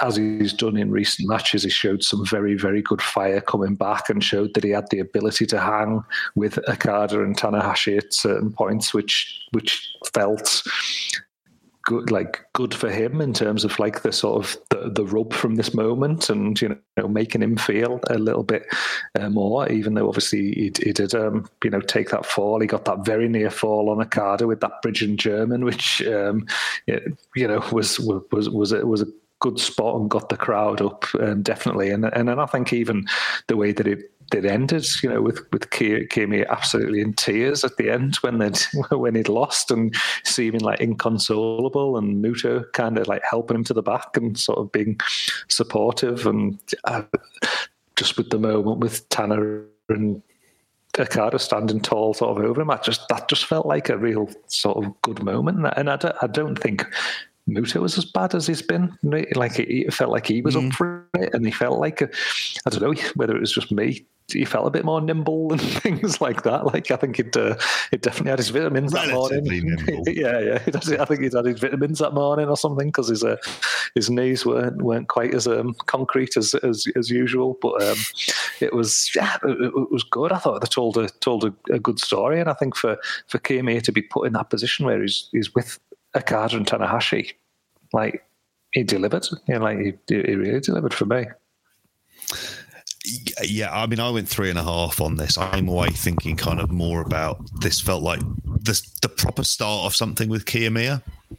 Like if nothing else, it felt like his consciousness is kind of like raised within kind of like wrestling rather than being at times like a badly booked like kind of someone who was projected to be the ace of the company. And I'm not saying he's there yet, but I think even obviously like Tanahashi and Okada can see, and you bring up the comments afterwards, the fact they're talking about him afterwards would suggest that they see something in him as well.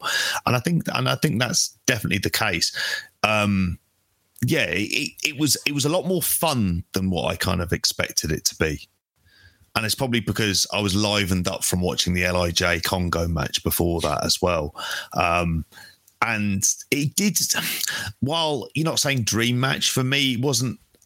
It's the interactions between seeing like a Muto and a Okada and seeing Kiyomiya in there with both Tanahashi and Okada as well. You know, and it's not been Muto and Tanahashi for a very long time. So there was all like, like you mentioned earlier on, these kind of shows, they're the moments that you're looking for. If you're having these big kind of tag matches, they're, they're tags between people who are regardless what we think of Keiji but they're substantial in their respective companies. So at least it lends it a kind of weight and a bit more gravitas. And you mentioned as well about like how much of the undercard just sort of lacked any of that emotion and needle.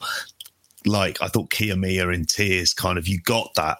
And you figured this is going to play then into the Noah storylines. You can see this being the idea where hopefully some of that that the the Noah crowd will will kind of respond to him that bit more, and you can start to see him really kind of develop into someone who I'm I'm more convinced than what I would have been say a couple of years ago.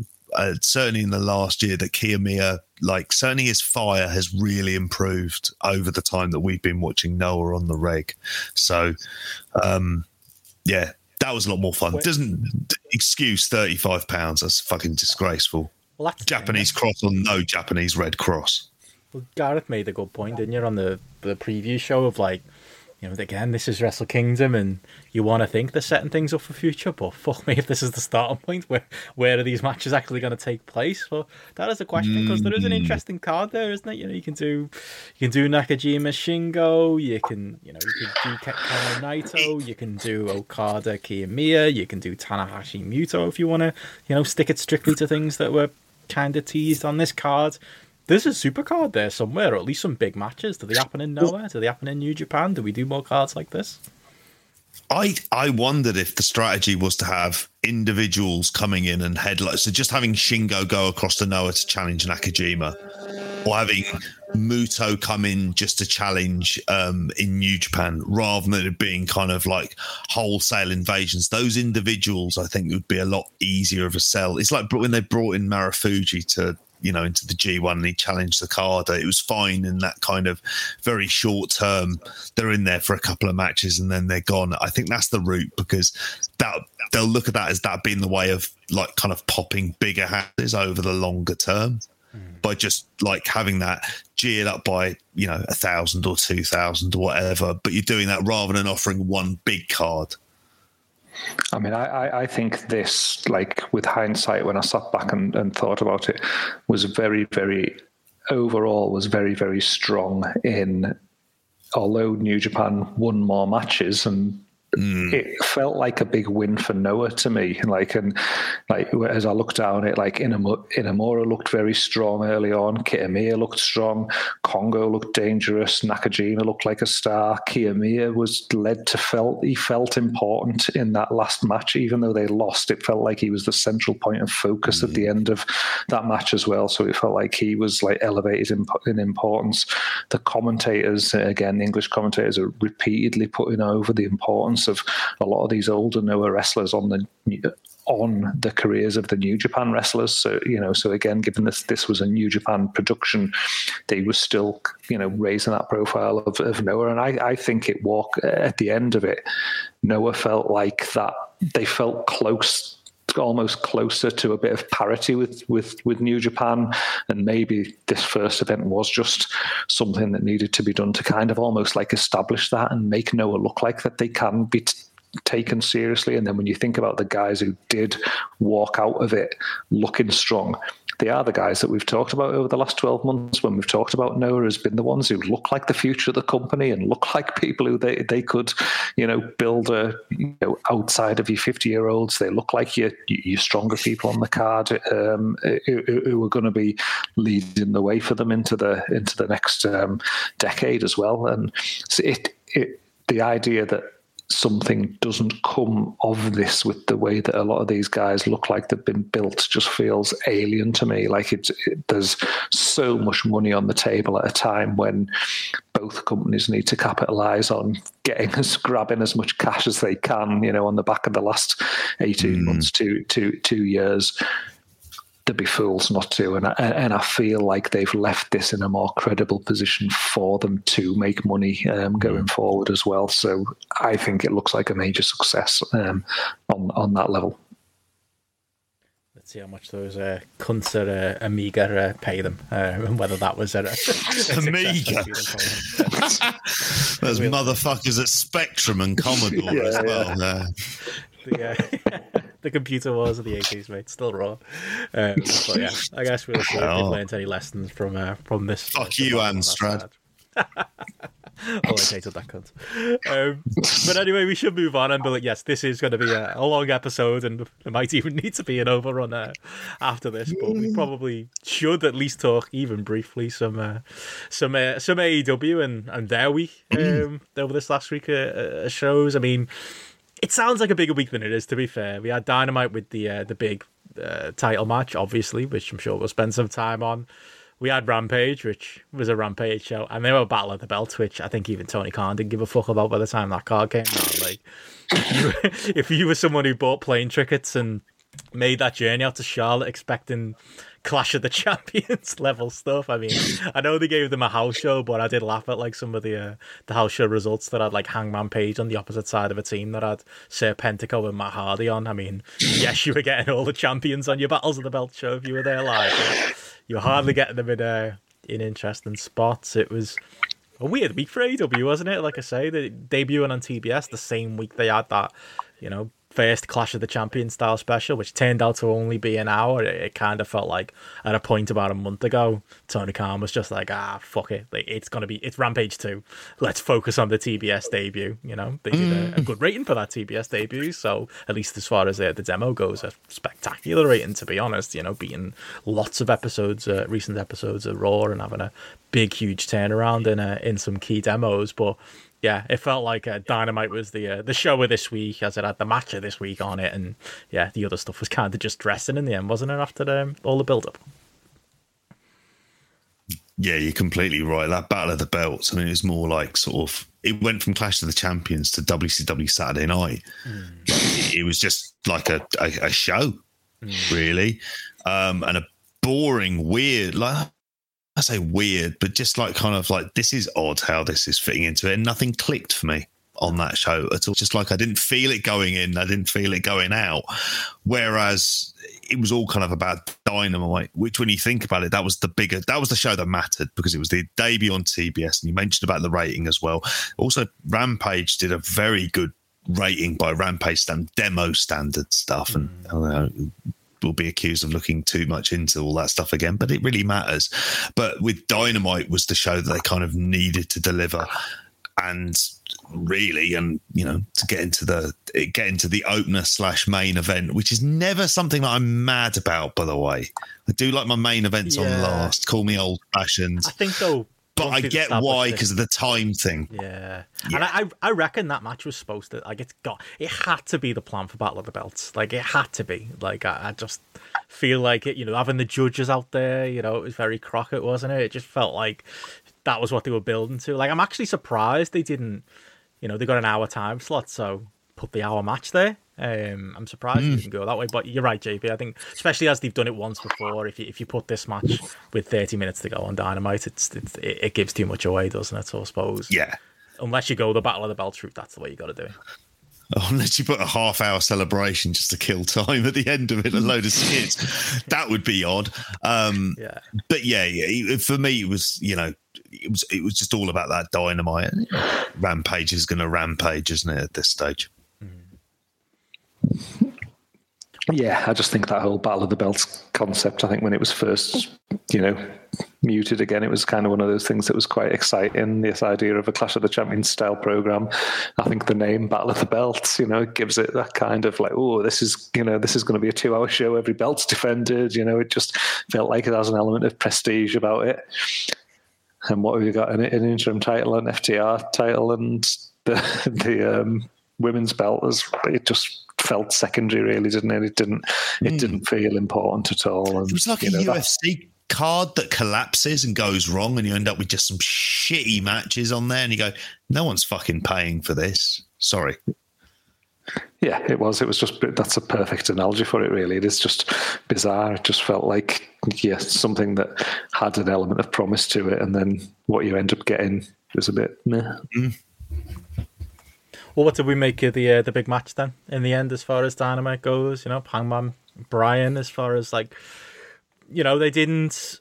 I don't think this was in the same kind of match of the year caliber that the last one will be for at least for my you know when we do the top 10 match of the year next week, it's definitely going to be in my consideration. I know it's a long time away. Is this one going to be in my 2022 consideration? Probably not. But to the star ratings discussion of earlier, there were still points about it like I maybe preferred. It was, uh, you know, I'm borrowing this uh, this point from uh, Ian on Twitter, BME97, I think is, is, his, uh, is his, his tag. But he was, you know, he made the point and it completely stuck in my head as soon as he said it. It was Punk Joe 3 it was the the story of those matches was you know you had your first two hour draws. Punk was trying to take Joe to the limit, and then in the third match, as they, they famously talk about on a, had a great shoot interview with uh, with Joe and Punk. Um, I think it's Ricky Steamboat that comes up with the idea of well, what happens if he gets busted open? What happens then? Because Punk's entire plan was to drag the match out for an hour with headlocks, and then all of a sudden he's bleeding and he hasn't got an hour anymore, and he's got to go for the win. And I felt like there were elements of that in here, you know, with with Bryan kind of like being, you know, that that that sixty minute man, and you know, like I say, the introducing the blood into things and introducing maybe a little bit more of element of of desperation. It wasn't quite the, the match of the year, you know, Broadway of the the first one, but as far as maybe a, a more straightforward match with that element of of story interjected into into what we had before and both of them maybe learning different things you know from their their first match out and, and putting them into practice here which I think was important for for Page as uh, as maybe an, an underwhelming babyface champion so far. Um, and it was especially important for him to, to get the win as well. Um, I thought they told a, a bit of a different story than they did in the first one but told it well and very much enjoyed it. Don't think it outstayed its welcome, and yeah, I think they uh, they delivered on you know a, a great follow up match. I don't think the build was there for it. It didn't feel as big a deal as maybe it should, but the bell to bell can't argue with, and yeah, I'd give it like a solid four to four point two five star. I haven't uh, punched my rating into grapple yet, so like I say, not match of the year level, but a very very good match from you know two pros here uh, to kick off dynamite. I went four and a half star. And oh. I have to admit, I, I, I love this. I, I kind of almost preferred this, particularly because it didn't go the hour and it felt mm. more like a kind of traditional professional wrestling match. It felt like a throwback to kind of NWA stuff, to be honest, like kind of sort of WCW sort of uh, stuff on there. I thought it it had like sort of really good pacing to it. I thought the physicality was there. There are times when I look at Adam Page and I just sort of forget how athletic he is. Not only is he strong and he, can do things like the fall away slam off the top, but he's that lovely um, Asai moonsault as well. It's just fucking. Oh, is it? What is it? The Ahara moons? I can't. I forget. It's very late. Um, and I thought, like, you know, you had the chains in place. And like you mentioned, it was that variable of Danielson bleeding that kind of changed the dynamic of where this was and that Danielson had thought he was going to be able to wrestle the same kind of match again, you know, except this time, you know, he's going to be harder in busting open Adam Page and making sure that he's drained that he can't get there to the end. And then the reverse happens around. I don't think Danielson loses anything from it, but I think it does a lot for Page. I think that's that's the thing that I kind of really took away f- from that, and you know, you know, it was it was weird to hear Tony Schiavone bring up this is resembling Jerry Lynn versus Steve Corino, which in ECW I was like, where the fuck did he pull that one out of? Like, he was watching that. Okay, like late end days ECW as well. Okay. Um, and I, I, I even like the fact that the judges judges were a red herring in the end. Like I'm kind of fine with that to a degree because there, you know, it felt like a bit of a letdown to kind of watch, you know, Big Show stare sternly at the ring while writing stuff down. You're always curious what they're writing down, how they're killing the time. What notes is is the big is Paul White going to take from a Bryan Danielson match in 2022? Really? Like, he just said, well, that was good, but this is how I would improve it. What? Like, like you know. but I, I, I thought as a TV match and as a piece of wrestling television in a kind of traditional sense, like or what you would expect from like an American television wrestling match, I, I, I thought it was kind of I'd argue it's it's kind of better for that. That's not to say that the, the first match is a better match in terms of how it's wrestled, but this one I felt felt a bit more exciting for me. It's interesting because, like, when you look at like the ratings on the app, they've both got four point seven or bang on.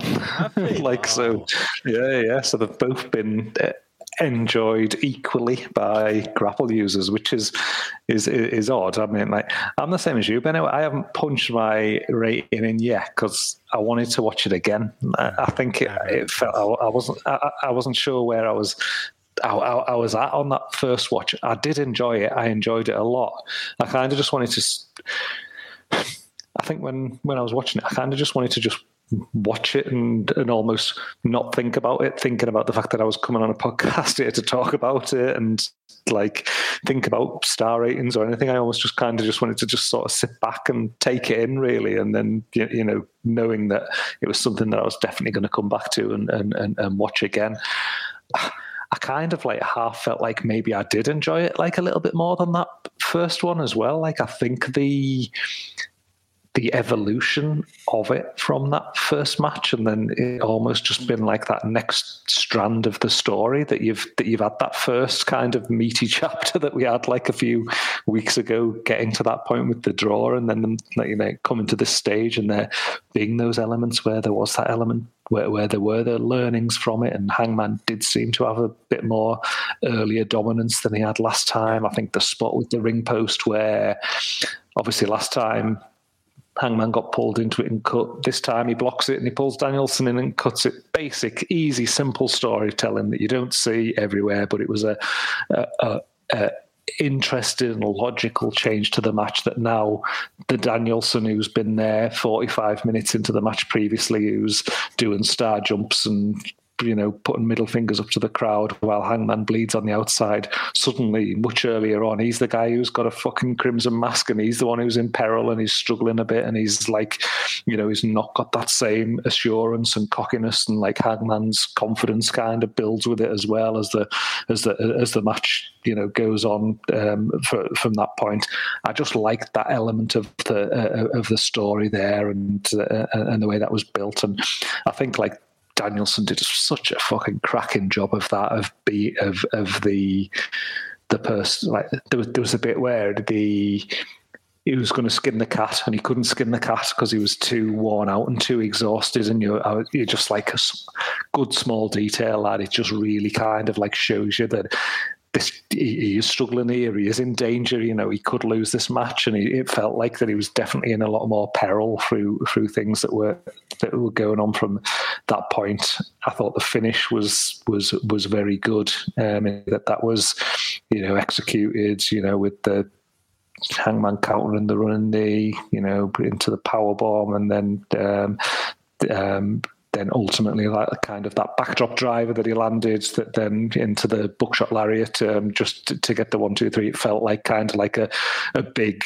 moment and a, a good end. But but I think it felt like there'd been that definite struggle and that there'd been like I felt like they'd been to war, you know, eh, which in a shorter time frame than they had done previously, which was, you know, meant for me that that that side of things was very very well executed, and I felt like you had that increased. I don't know. The impact of Hangman's offense felt more because of the way that it was, you know, built into it with the with the Danielson cut and things like that as well. I think it was a boost that Hangman needed because one of the disappointments for me on this was the pop when Hangman came out at the start of the show. I felt like it was really muted. I, I, I was.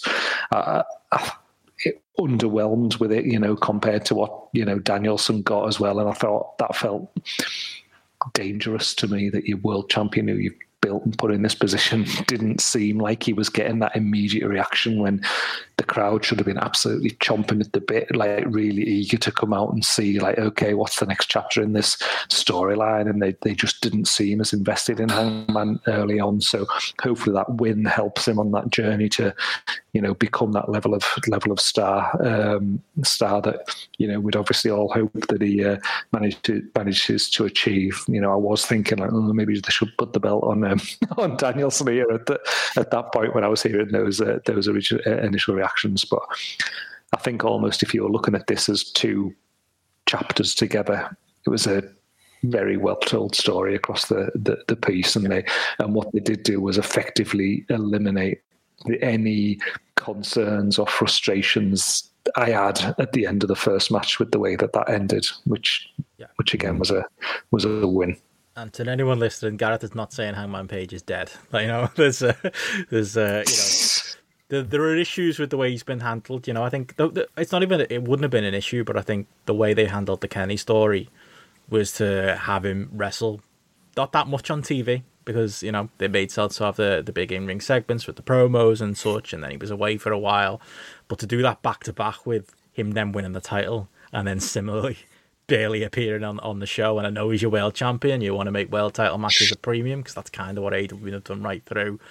I don't think it's been a good look back to back. I think now that this Brian stuff is behind him, I just want to see more of him on the show. I want to see him be a more dominant presence. There's still things you can do mm. with this title run. I don't think it should be a long title run. I do think that is true to the fact, you know, his most over point will have been during the Kenny feud, and now it's like it was the happy ending, and we'll give him a run so it doesn't, you know, people don't feel shortchanged, but it's not exactly going to be be a year long run but I'd like to get going. I'd like to to see him be the focal point yeah. of the shows and be the world champion that you know hopefully he can be. I, I wondered, like something that I was considering was whether or not they're too scared about you know having a babyface champion who's too heavily featured and shoved down people's throats and the crowd turn on him must you, you, know from that point mm-hmm. of view and whether they've tried to kind of just pump the brakes a little bit and just hold back on things from from that that point of view but I think he likewise, I think he could definitely be benefit just by seeing on TV, uh, being seen on TV, beating people that don't have to be world title matches either. Yeah. Just beating people and just looking like a dominant yeah. guy, beating people who nobody would expect. You know, people who it doesn't look like they've been buried, or people who's you know it's you, you're force feeding him to the audience or things like that. Just winning matches, he should win. You know, like Bret Hart used to win matches just to, you know, he'd have a match against fucking Bob Holly or something like that, and he'd just win it decisively. Yeah. He'd have a match against someone the next week, and he'd, he'd, he'd, win it decisively. You know, you've seen the impact of even just Wardlow just going out there and just having squash matches every week. Like you know, lo and behold, you go out there and make someone look like a fucking dominant, um, you know, uh, like ass kick, kicker, and like the crowd get behind them. I think Hangman just needs a little bit of that. Um, just just go out and get some good wins. Agreed. Um, Wild Time is a, is a premium. You know, we'll talk about these three shows as a whole, but like any big like takeaways from Dynamite itself, or you know, we'll get into Rampage and Battle of the Belt if there is anything you really want to say about that stuff. Um, I suppose Dynamite did have the uh, the TBS title um, final with Ruby and Jade Cargill in a fucking rotten match. So there was that. Mm. Um, just let Jade Cargill go over in 30 seconds, lad. Make a Goldberg. You've already got the TNT belt. Yeah. You've already got the proper women's belt, sorry, to uh, to have, you know, longer matches and do more stories. Jade Cargill as TBS champion should be an easy formula. Um, I suppose it was a tournament yes. final, so you want to give it more. Ruby Soho hasn't had the greatest uh, Im- Im- impact on the quality, I think, of the in ring in, in this women's division so far. But now that you're past that, okay, let's just have Jade smash through people because uh, I don't think this match showed that she was uh, particularly ready for much more. It was a was a negative for me across the uh, the three days of programming. It was. It's the right result. I mean, she's definitely the person to put in there. She should be killing people like and having like unbeaten run. I've written here exactly like you said. Needs a credible unbeaten run against better workers in shorter matches. Yeah. But Ruby Soho, I like. I'm I'm looking at this going like, yeah, she's. Dare I say it doesn't seem up to it. Mm. To be honest, for the position that she's in, like it really feels like in terms of your resources and everything else and where you're pooling it it's like once you get beyond the theme song, I don't find I don't think there's any other matches that I've particularly kind of enjoyed so far. I just keep them to myself. Like thinking to myself, I'd sooner see Thunder Rosa in this position. I'd sooner see Serena, you know, Serena Deeb. Any when I see her, I kind of think I want Thunder Rosa in that position a lot of the times. That's someone who like is a is a baby face to that crowd who they're into, has really good matches. Much in the same way I want to see a Serena Deeb Britt Baker feud because I think that's the thing you finally then cement. And then you can have Jamie Hayter turn and join Serena Deeb. But anyway, fantasy booking. At least Jade, like she's a look at the end of the day, and they had to have a win. And it, it's but like yeah, short matches don't do that. Um, I also wanted to bring up as well, like Phoenix's arm. Fucking hell, um, that was horrible. That was absolutely fucking grimness. I'm glad it's not broken. Like I, people were equivalent it to like the Sid break. Mm. I didn't, I, to be honest, in the moment, I didn't think it was that bad, as nasty as it looked. Um, and he's gotten quite lucky, but it did feel like it. Kind Dr. Of, Benson. I'm better than the fucking Dr. AW, got to tell you. Um, I haven't got a PhD or anything. But I, I did think it there was clearly something off about the end of the show because of that. Because it was so fucking weird. Like the, the match itself was, was, was good enough, you know. Uh, Lucha Brothers, you know, the, their style's not going to be for everyone. Uh, Jungle Boy and Luchasaurus, I kind of do feel like a, you know, they're a hot little babyface team, and it, it was nice to give them, you know, that big moment. I don't think Lucha Brothers were ever going to have a, a, long title reign. Again, type of thing you might have been able to do on a, on a Battle of the Belts if you were asked about that, but they did it. They did it mm. here instead. You know, I was glad that Christian didn't, you know, get involved to immediately do the Jungle Boy story. I think that's that's going to be coming, but coming later. They've been teasing that a while, and I, I think it's probably fine to, to tease it a, a little bit longer. But yeah, the post match just seemed really odd. It was like, cause of the break, it was like they had more airtime to fill, and we're all expecting, you know, Brody King to turn up with Aleister Black, so we'd had a couple of teasers of that, but that wasn't happening. And then Aleister Black is just sat in the crowd, and then all the tag teams wander out, and then Chris Jericho for some reason sat in the crowds, like like almost like they were just like, ah, just show anyone, show Jericho. Okay, now, now show like because I think because LAX was sat right in front of him, so I think that's what they, they meant to show, but it felt like they panicked because there was probably something more that was gonna take place, it was gonna run a bit longer. It was just a really awkward end to Dynamite, wasn't it? It was dead strange. It was just like I thought it was just dead memeable. I'm surprised there hasn't been like loads of stuff yeah. like all over Twitter. Like I, I was, it, it, almost just felt like you could just be having these cuts of just like various people just been there, like wait you know, like someone from the start of going for gold or something like that, waving just in the crowd and you know, ways to get those little entrance points. And you could have just like randomly had like the Midnight Express at the top of the ramp. I think you know, like just the way it kept cutting and cutting through like various things. It was so odd. The match itself, like as well, was. I mean, obviously, it, it had that whole thing happened there with the, the arm. But oh, there was, there was parts of this match that I fucking hated so much. Like where there was like Phoenix and Jungle Boy doing that synchronized rope jump thing where they were each holding the other guy's hand and they're on the. I was like, what, what are you doing? What's everyone doing here? Like, it, it, just is this a wrestling match or what? Like, it just looked absolutely preposterous and like I just I was that was really early on in the match and I was just I was just lost at that at, at that point. It was like like whatever like it, this to me was just so like bang average and it and it, it, was it just felt like something where i feel like um i feel like lucha brothers have disappointed me quite a lot recently i think we put it and some of the ftr stuff we put a bit of it on ftr but I am not sure the Lucha Brothers um, delivered. Um, to be to be honest, when it comes to to that particular one, so you know, I'm interested just to see where this um, pivots and goes now with the uh, the, the new tag champs here and see if they do anything of interest. Um, back on the Jade Cargill stuff, I didn't like the way that they almost like baby faced her by having a daughter or in the crowd, and mm. I felt like it was odd. She's been presented as this like fucking bitch of a heel, kind. You know, she's you know, uh, and then suddenly she's this like baby kissing kind of like person who everyone's oh isn't that great you know the you know the child's in the crowd and all this and I was thinking hang about she's been presented as being this absolute fucking cow for like for the first moment she's been put on our screen and like suddenly you're sort of like baby facing her now in this title winning moment by by doing this. I think that that just just felt a bit odd. I, th- I think this whole show just felt a bit odd once the Danielson um, Hangman match was out of the way, there was that weird Jericho promo where I don't know what the fuck was going on with his hair. It was Oh. like someone had just coloured it in with a felt or something like that at the front. It was, it was so bizarre. It was so bizarre, wasn't it? It was just sort of this odd little black square kind of thing. Never had And, black like, hair in his life. again. That whole segment was was was just a just a bit odd. Um, I mean, I've mentioned it previously, like the Wardlow squash. Been enjoying these, you know, very much kind of like shades of, you know, Sid Vicious just coming out and just battering people and you know just getting the crowd behind them more and more. And I just feel like they're handling Wardlow to perfection here. Like he looks like a fucking superstar, and you know they've got the old formula right. Get the big fucking hard bastard coming out there killing people, and the crowd are going to cheer him great. You know, it's going to be such a big moment when he does that um, in, in, inevitable babyface turn. But yeah, as a whole, this this show, as I'm just like looking down the bullets of the matches, yeah, all about the opener, and then the rest of it. Hmm. I could could leave the lot of it, to be honest. Hmm.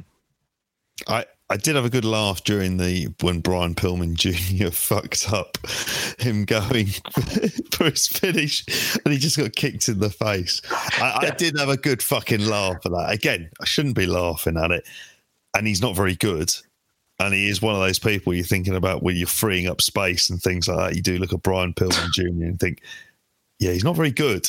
Like that's the thing we do need to remember in this. There's, you know, various other things about this its story. Now, the Griff Garrison's much better. Yeah. Just to throw, he's much better. I also thought, So he, he got he got loads he got loads of offense in this match though. Like Yeah. that was one of the weird things. Like like again, Malachi Black's been presented as this killer, and like Brian Pillman was uh, uh, he was on top for loads of this match, and I was thinking, hang about, he's this is like lower mid card babyface. What the fuck's he getting all this time for? Like weird. I also thought the MJF CM Punk stuff. Can I just say there was just I Forgot about that. I didn't really like it because again, it kind of again hinges on a very good line involving WWE. That seems to be the common theme in terms of the big line that they say to each other always tends to involve them. And don't get me wrong, it's funny. I laughed at it. I get a reaction. I also, and this is really nitpicking, I hate the idea of what they did with the DQ because it was like Punk is in the ring, Shawn Dean's in the ring, um, MJF's run to the outside and is like backing up the ramp. And it's like Punk grabs Shawn Dean and Aubrey Edwards rings for the bell. Why? Like MJF's not there. Like, Yeah. yeah, like in theory, it was just like one of these things. If they were having the match and he just came in and attacked Shawn Dean as MJF ran off, that would have logically made sense. But it's a th- it's a thing, yeah. It just it, it's it's a small thing, but it just made it kind of seem a little bit off, which kind of again when I'm thinking back on it fits in like lots of the ways where there's lots of these matches and segments where there's just that little thing that's off apart from the opener, hmm. which Yeah. kind of nails it.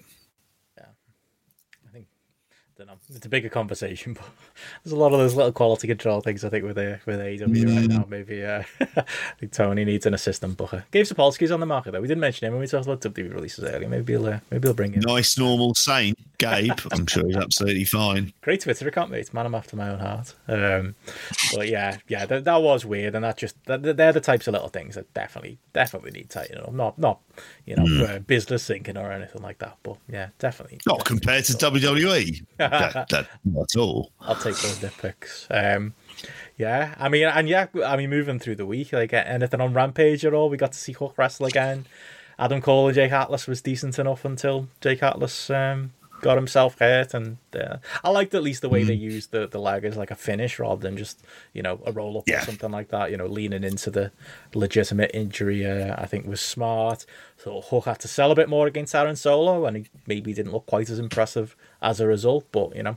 Still looks good. Didn't look as good as he did in that strippers this weekend. Um, we've all seen the uh, the gif of uh, today. But, you know, he looked, uh, Fuck's sakes. He's having a great, like, great time. That lad, bang into it, wasn't he? Um, but that He looked as awake as I've ever fucking seen him Yeah. in any of these because he looks then. like a lackadaisical fucker at the best of times. But he seemed bright and alert at that point in time, didn't he? Oh yeah, oh yeah. He has a good. He has a charm like does uh, does our but, but yeah, that was fine. I thought, and I thought, yeah, the main event, um, six man tag. I mean, they've done a lot of these plundery type of matches in in AW recently. It did feel a little bit like one too many, but in isolation, I thought it was a fun brawl. I thought it, you know, it, mm. did some. They brought brought some creativity and some some hatred. It was just maybe yeah one too many of those matches uh, lately for me. But I like Eddie Kingston with Santana Ortiz. I like Jericho's involvement with it all a lot less.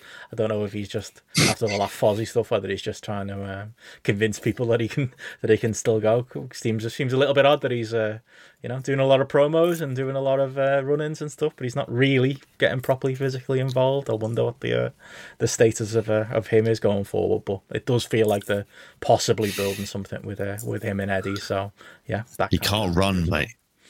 Yeah, he struggled. he, he can't run. Um, yeah, he's, he's he's shuffling down that aisle. Mm. It's like that bit where Mister Burns sets the hounds, doesn't he? Mm. And then he's got that like his, his old dog at the end, kind of crawling out. He kind of feels a bit like that as he shuffles down the ring. I will say this as well. I always enjoy 2.0 and Daniel Garcia. Like I always, honestly, to God, 2.0 have been a great pickup and Daniel Garcia is getting more and more involved as well.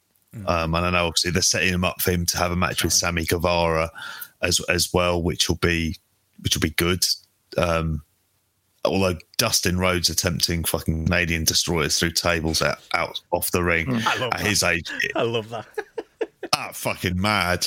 That was absolutely mental, mental behaviour of a man his age. That, that was a, that whole scenario was weird though, wasn't it? Like that, you know, obviously oh. this battle of the belts wasn't particularly loaded in the first place, but then they lost Cody, who apparently hasn't even got COVID. He's just a contact of someone who had COVID. So in typical dramatic Cody fashion, we create an interim belt for the six days he's got to isolate. I don't really understand. Yeah, I think it's five in America. Like I don't really understand what's going on there, but yeah, Sammy's got a version of the belt back. You know, uh, maybe they can wreck on that terrible rain he had. I don't know what direction they're going there or what the uh, the, the genius idea is. Uh, but it's, it's Cody so. booking, mate. Yeah, what are you gonna do? It's all over the shop. I mean, I said here, I think surely the he must have just been beating Cody, mustn't he? And then there was yeah. going to be transitioning into the obviously the Garcia feud after that with Sammy having had a big win over Cody, you know, presumably is. Um, but yeah, this just all seemed just a bit odd to just do it in this way. Surely there was a better solution than this, and it just in like if this if this show felt low key anyway, it just made it feel even more low key. low key that like it's an interim title randomly that's on there. It's randomly Dustin Rhodes who's having the match for this interim title, and there's really no justification for him to be in the match in the in the first place. It, it just was a odd odd choice again in a week of what felt like some odd decisions and some weirdness going on in and around AEW that just uh, just just added to it and yeah to then um, to, I mean, the match itself, like, I've, you know, I've gone like 3.25 stars on it. You know, it was just average TV fare. I think I could have gone, you know, three, you know, three stars on it overall. But again, just feeling inconsequential again, really, for this to be sort of a, you know, obviously it was put together last minute, but to, to this to be sort of the, the here we go, it's Battle of the Belts, first match, and it's Dustin Rhodes against Sammy Guevara for an interim title. Like, oh. Hmm. okay. Yeah, we all love Dustin, but yeah, I mean that that screamed what they thought of the show, wouldn't it? Like putting him in there like it was like for like, and not just you know pulling the trigger on doing a, a tag team title match here or something with one of the other belts. Uh, I don't know if interim belt was the uh, was the solution, but yeah, I mean that was kind of the most noteworthy thing on the show, though, wasn't it? Um, you know, Rampage felt mm. bigger. Um, I don't know if you got notes really on either. You know, this show had Matt Sydal, Ricky Starks, and an FTW match again shows what they thought of the, the concept, putting the FTW uh, belt yeah. of all the belts. And Britt Baker and Riho had, uh, to be fair, had a, had a good little match. Um, you know, but there was a couple of points where I maybe bet that they might be doing something daft and, and putting the belt on Riho. I was more relieved than anything that they didn't. Um, seem to continue to push stuff with uh, with Jamie Hayter and Britt Baker, so we've got that all forward too. But again, rather inconsequential, really, in the in the grand scheme of things. I think this just just again just reiterated my feelings towards Ricky Starks that I just think he's bang average, and I just thought this match was just another example of him just being bang average. I, I cannot see why he's been given the volume of screen time that he has had by being involved on doing you know low key average commentary, and then every time I see him in the ring, I think is is is is absolutely average as well. Like he just he just seems to be someone to me who's got an overinflated position and uh, an overinflated amount of support around him. I, I don't. I can't remember a time when he's really delivered. I don't know. If, I don't know if you can. I don't. Uh, Brian Cage, when he won the FTW title, it was like all good. They had the Hobbs turn and stuff. That was actually what. But he was in Austin, so he was in his hometown. Don't remember a second time. It was that yeah. good. It was that good. Your brains couldn't fucking handle how good it was. honestly. Well, do you remember? One out of three, but but yeah, the Britt Baker Riho match again. I thought it was it was good without being great. Yeah. Um, you know, there's I think there's certainly more more legs in just keeping it on Britt Baker a bit longer. And there's other people there within the uh, within, within the roster who I think further down the line are better opponents for for Britt and better people for the title to be uh, flipped onto there. But I thought there was again some some bits there again, just hinting at the things which uh, happen with Jamie Hayter on that relationship side of things. You know, I thought there was you know good point. I think these two work together well. You know the quality. You know it was probably, it was the best match on the show for for me. Definitely the one that I uh, mm. I, I enjoyed the most. But equally. I've seen them both be better as well. So kind of, you know, it didn't feel like I, I, felt like if these two go out and absolutely kill it now and have a banger, they've they've saved this show. But it just fell pretty much bang into that middle ground, really. That the um, you know slightly above what the other two did yeah, I, would echo a lot of those thoughts as well. And I go back to I very very quickly. I thought Serena Deeb sit down with Jr. was was good, and it also suggested much bigger things, which I hope is her getting into a, like a run against Britt Baker because I think that's the feud that you really you can start motoring, doing something different with Britt Baker, and actually embracing her being a face. And the the only other thing that jumps out from the three shows this week that I definitely want to mention was my favorite Andrade moment in his entire AEW oh. when he said to Tony Schiavone, "Why does this little guy work for Sting?" And Schiavone says he doesn't work for him, and Andrade says, "How do you know?" I'm like, yeah, yeah.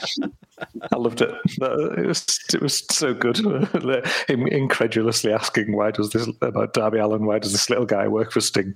Brilliant. I was laughing my head off. and you call him a child as well a couple of times. It was, it was genuinely fucking funny. Yeah, I was laughing my head off. Brilliant. Oh, he doesn't. How do you know? Most interesting Andrade's done in a while, to be fair to him. Definitely. Uh, but yeah, str- strange all week Trade will be, I would say. You know, um, say Dynamite on TBS, uh, you, you, would say is a is a success. You know, just over the million point, maybe on the lower end of you know maybe what I was hoping for as an overall viewership. But yeah, a point four three in the in the demo is uh, particularly mm. impressive. I know in eighteen thirty four, the you know the the key of the the key demo, it was their I think it's their fourth highest ever. Um, I don't know what it is mm. about TBS. Maybe the youngs had a better, uh, did better at finding the channel than the uh, than the olds did. Maybe that's that's what. Apparently, it's got here. Big Bang Theory as a lead in. Oh, there you go. Like old reruns of that, which is always going to do a good number. Mm. There is yeah. that. There is that. But yeah, you know, a decent little, uh, decent little demo number, and yeah, plenty to uh, to build on there. I hope, and I hope that yeah, with the uh, you know, with with with those uh, those weird uh, West Coast things out the way. I know there's other sports competition coming. There's always competition, isn't there? There's always uh, excuses. Let's hope they can uh, keep in that range and uh, yeah, they got to get a momentum going uh, going forward. Yeah, that's AEW. I think that might be the podcast as well. That's gone three and a half hours. cool. That's I feel, yeah, I, I, I, feel like we're all flagging. it is oh, one thirty-eight in the morning. Somehow six Absolute. patrons are still with us. Thank God. Yes. Really? God. Oh, I had all I had all the impact thoughts there ready and lined up. Do it with the post show if you want, mate. Um, I could do it really quickly if you want. and save for going in. All right. I've watched one match, so I can talk about one match as well if we're doing it. Go on, you you you talk about that. Go on. I'll set we'll, we'll do it. We'll get impact out of the way. I'm a Steve Maclin guy. I didn't know. Oh, I fucking really oh, enjoyed oh, that. Really fucking good. Him and oh, Trey yeah. Miguel. Yeah, I really enjoyed that match. I just saw that it had like a good rating on the app, so I thought, oh well, if I'm going to watch anything from Hard to Kill, I'll watch this one what a fucking great match this was. Just like a little, just low key. I've gone 3.75 stars on it, like just right from the first moment where he just, you know, Trey Miguel's coming down the aisle and Maclin just comes flying out of the ring and just hits his flying lariat through the ropes and just knocks him on his ass. It was, ah, oh, it was, it was such a great start to the match. And then he was just like doing just so many great aggressive fundamentals throughout. And this Maclin, just like little things like, you know, the old forearm in the face on the pin and just driving his knee into his back back when he was doing headlocks and things like that. That I was I was loving them details there. He had a fucking huge spear on the in the ropes on on Trey Miguel, which looked like it you know nearly killed him.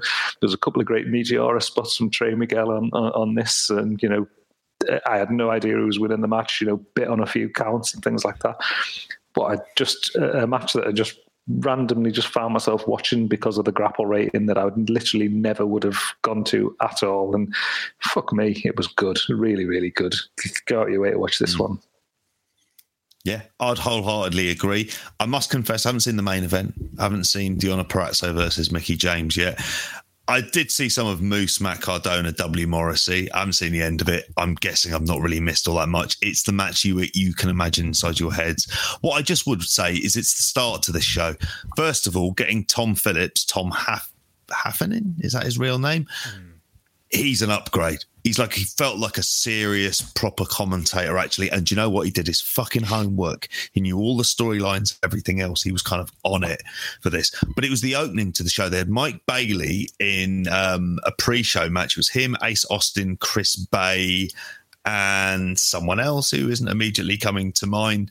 But uh, Mike Bailey looked fucking great here he looked absolutely tremendous in in here as well and, and so he he felt like someone who was like ah oh, right they're going to be doing something with him as as well he kind of really was like kind of properly showcased. Um, let's bring up Gresham versus Sabin. I thought was was very good.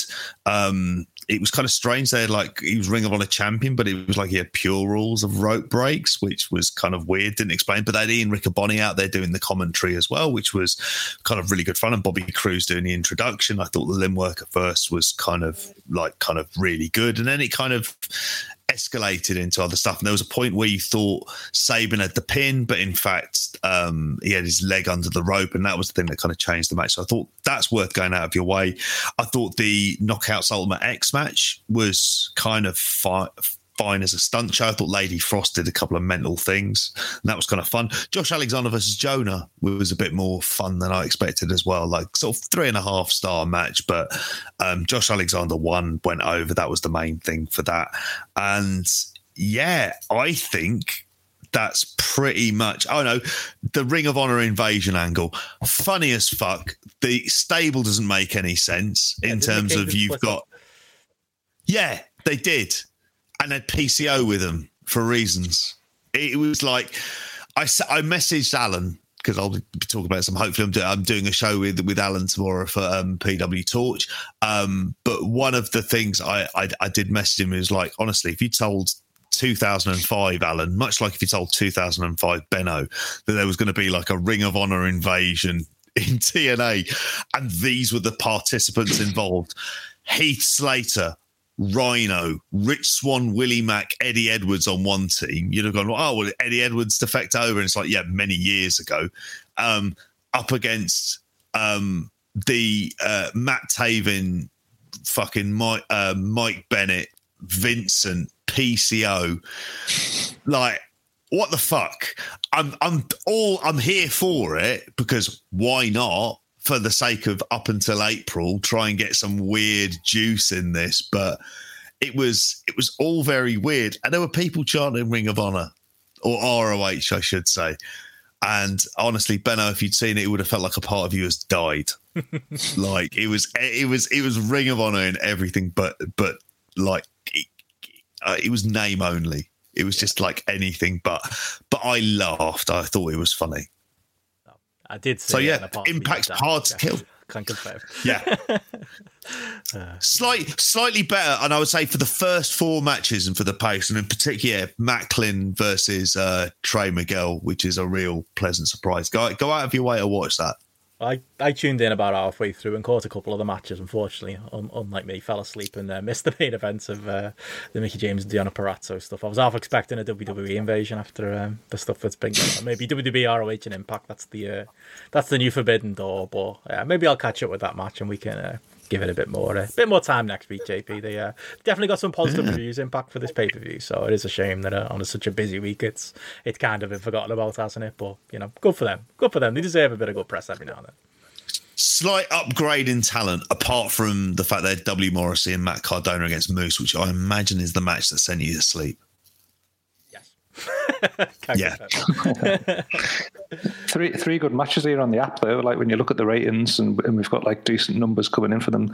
That Gresham Sabin match at like three point nine five, the Jonah Josh Alexander match at three point eight three, and that Trey Miguel Maclin match I enjoyed at three point six seven there. So like just solid there in the middle of the the card. Three you know three in the you know, th- three, three, 3.5 to four star range, three on the bounce. That's better than fucking Wrestle Kingdom. But I was going to say, better than the vast majority of Wrestle Kingdom. Took us three hours, over three and a half hours to get to that point, but here we are. next time we, we skip Wrestle Kingdom, we do two hours on Impact. Promise you, JP, this time next year. Yeah, it as it should be. Speaking of sleep, yes, we should uh, get yes. out of it. I'll keep the uh, the plugs short uh, this week. Uh, obviously, JP, you mentioned you're going to be on with uh, with Alan this week. You got that to look forward yep. to. Um, what are you doing? Uh, it's going to be sort of like my kind of thing about the, rest, uh, wrestlers to look out for in 2022. Fair enough. Looking forward so, to it. The MLW roster, in my case. and Stardom.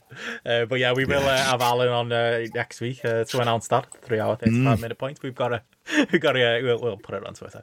Um, Alan is coming on uh, for the the top ten matches of the year podcast next mm-hmm. week. But yeah, other than that, we'll be doing the uh, the Regal mixtape over on on our Patreon. Everyone knows where that is, and yeah, Gareth, download the app, buy the t-shirts.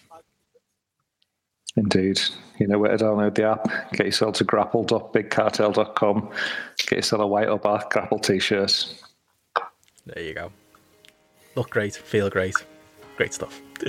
Clear out Gareth's uh, a spare room for him. Give him a Right. Anyway, it is 1.45 a.m. It is late. We will oh. say goodbye to uh, to everyone here. We'll be sticking around for our patrons for a, I'm sure a very quick post show. But yeah, we'll see you next week for our top 10 matches of the year podcast. And we'll see you all again. Bye. Bye.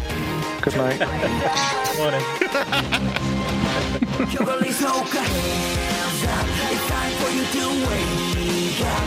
Solo super big ideas catch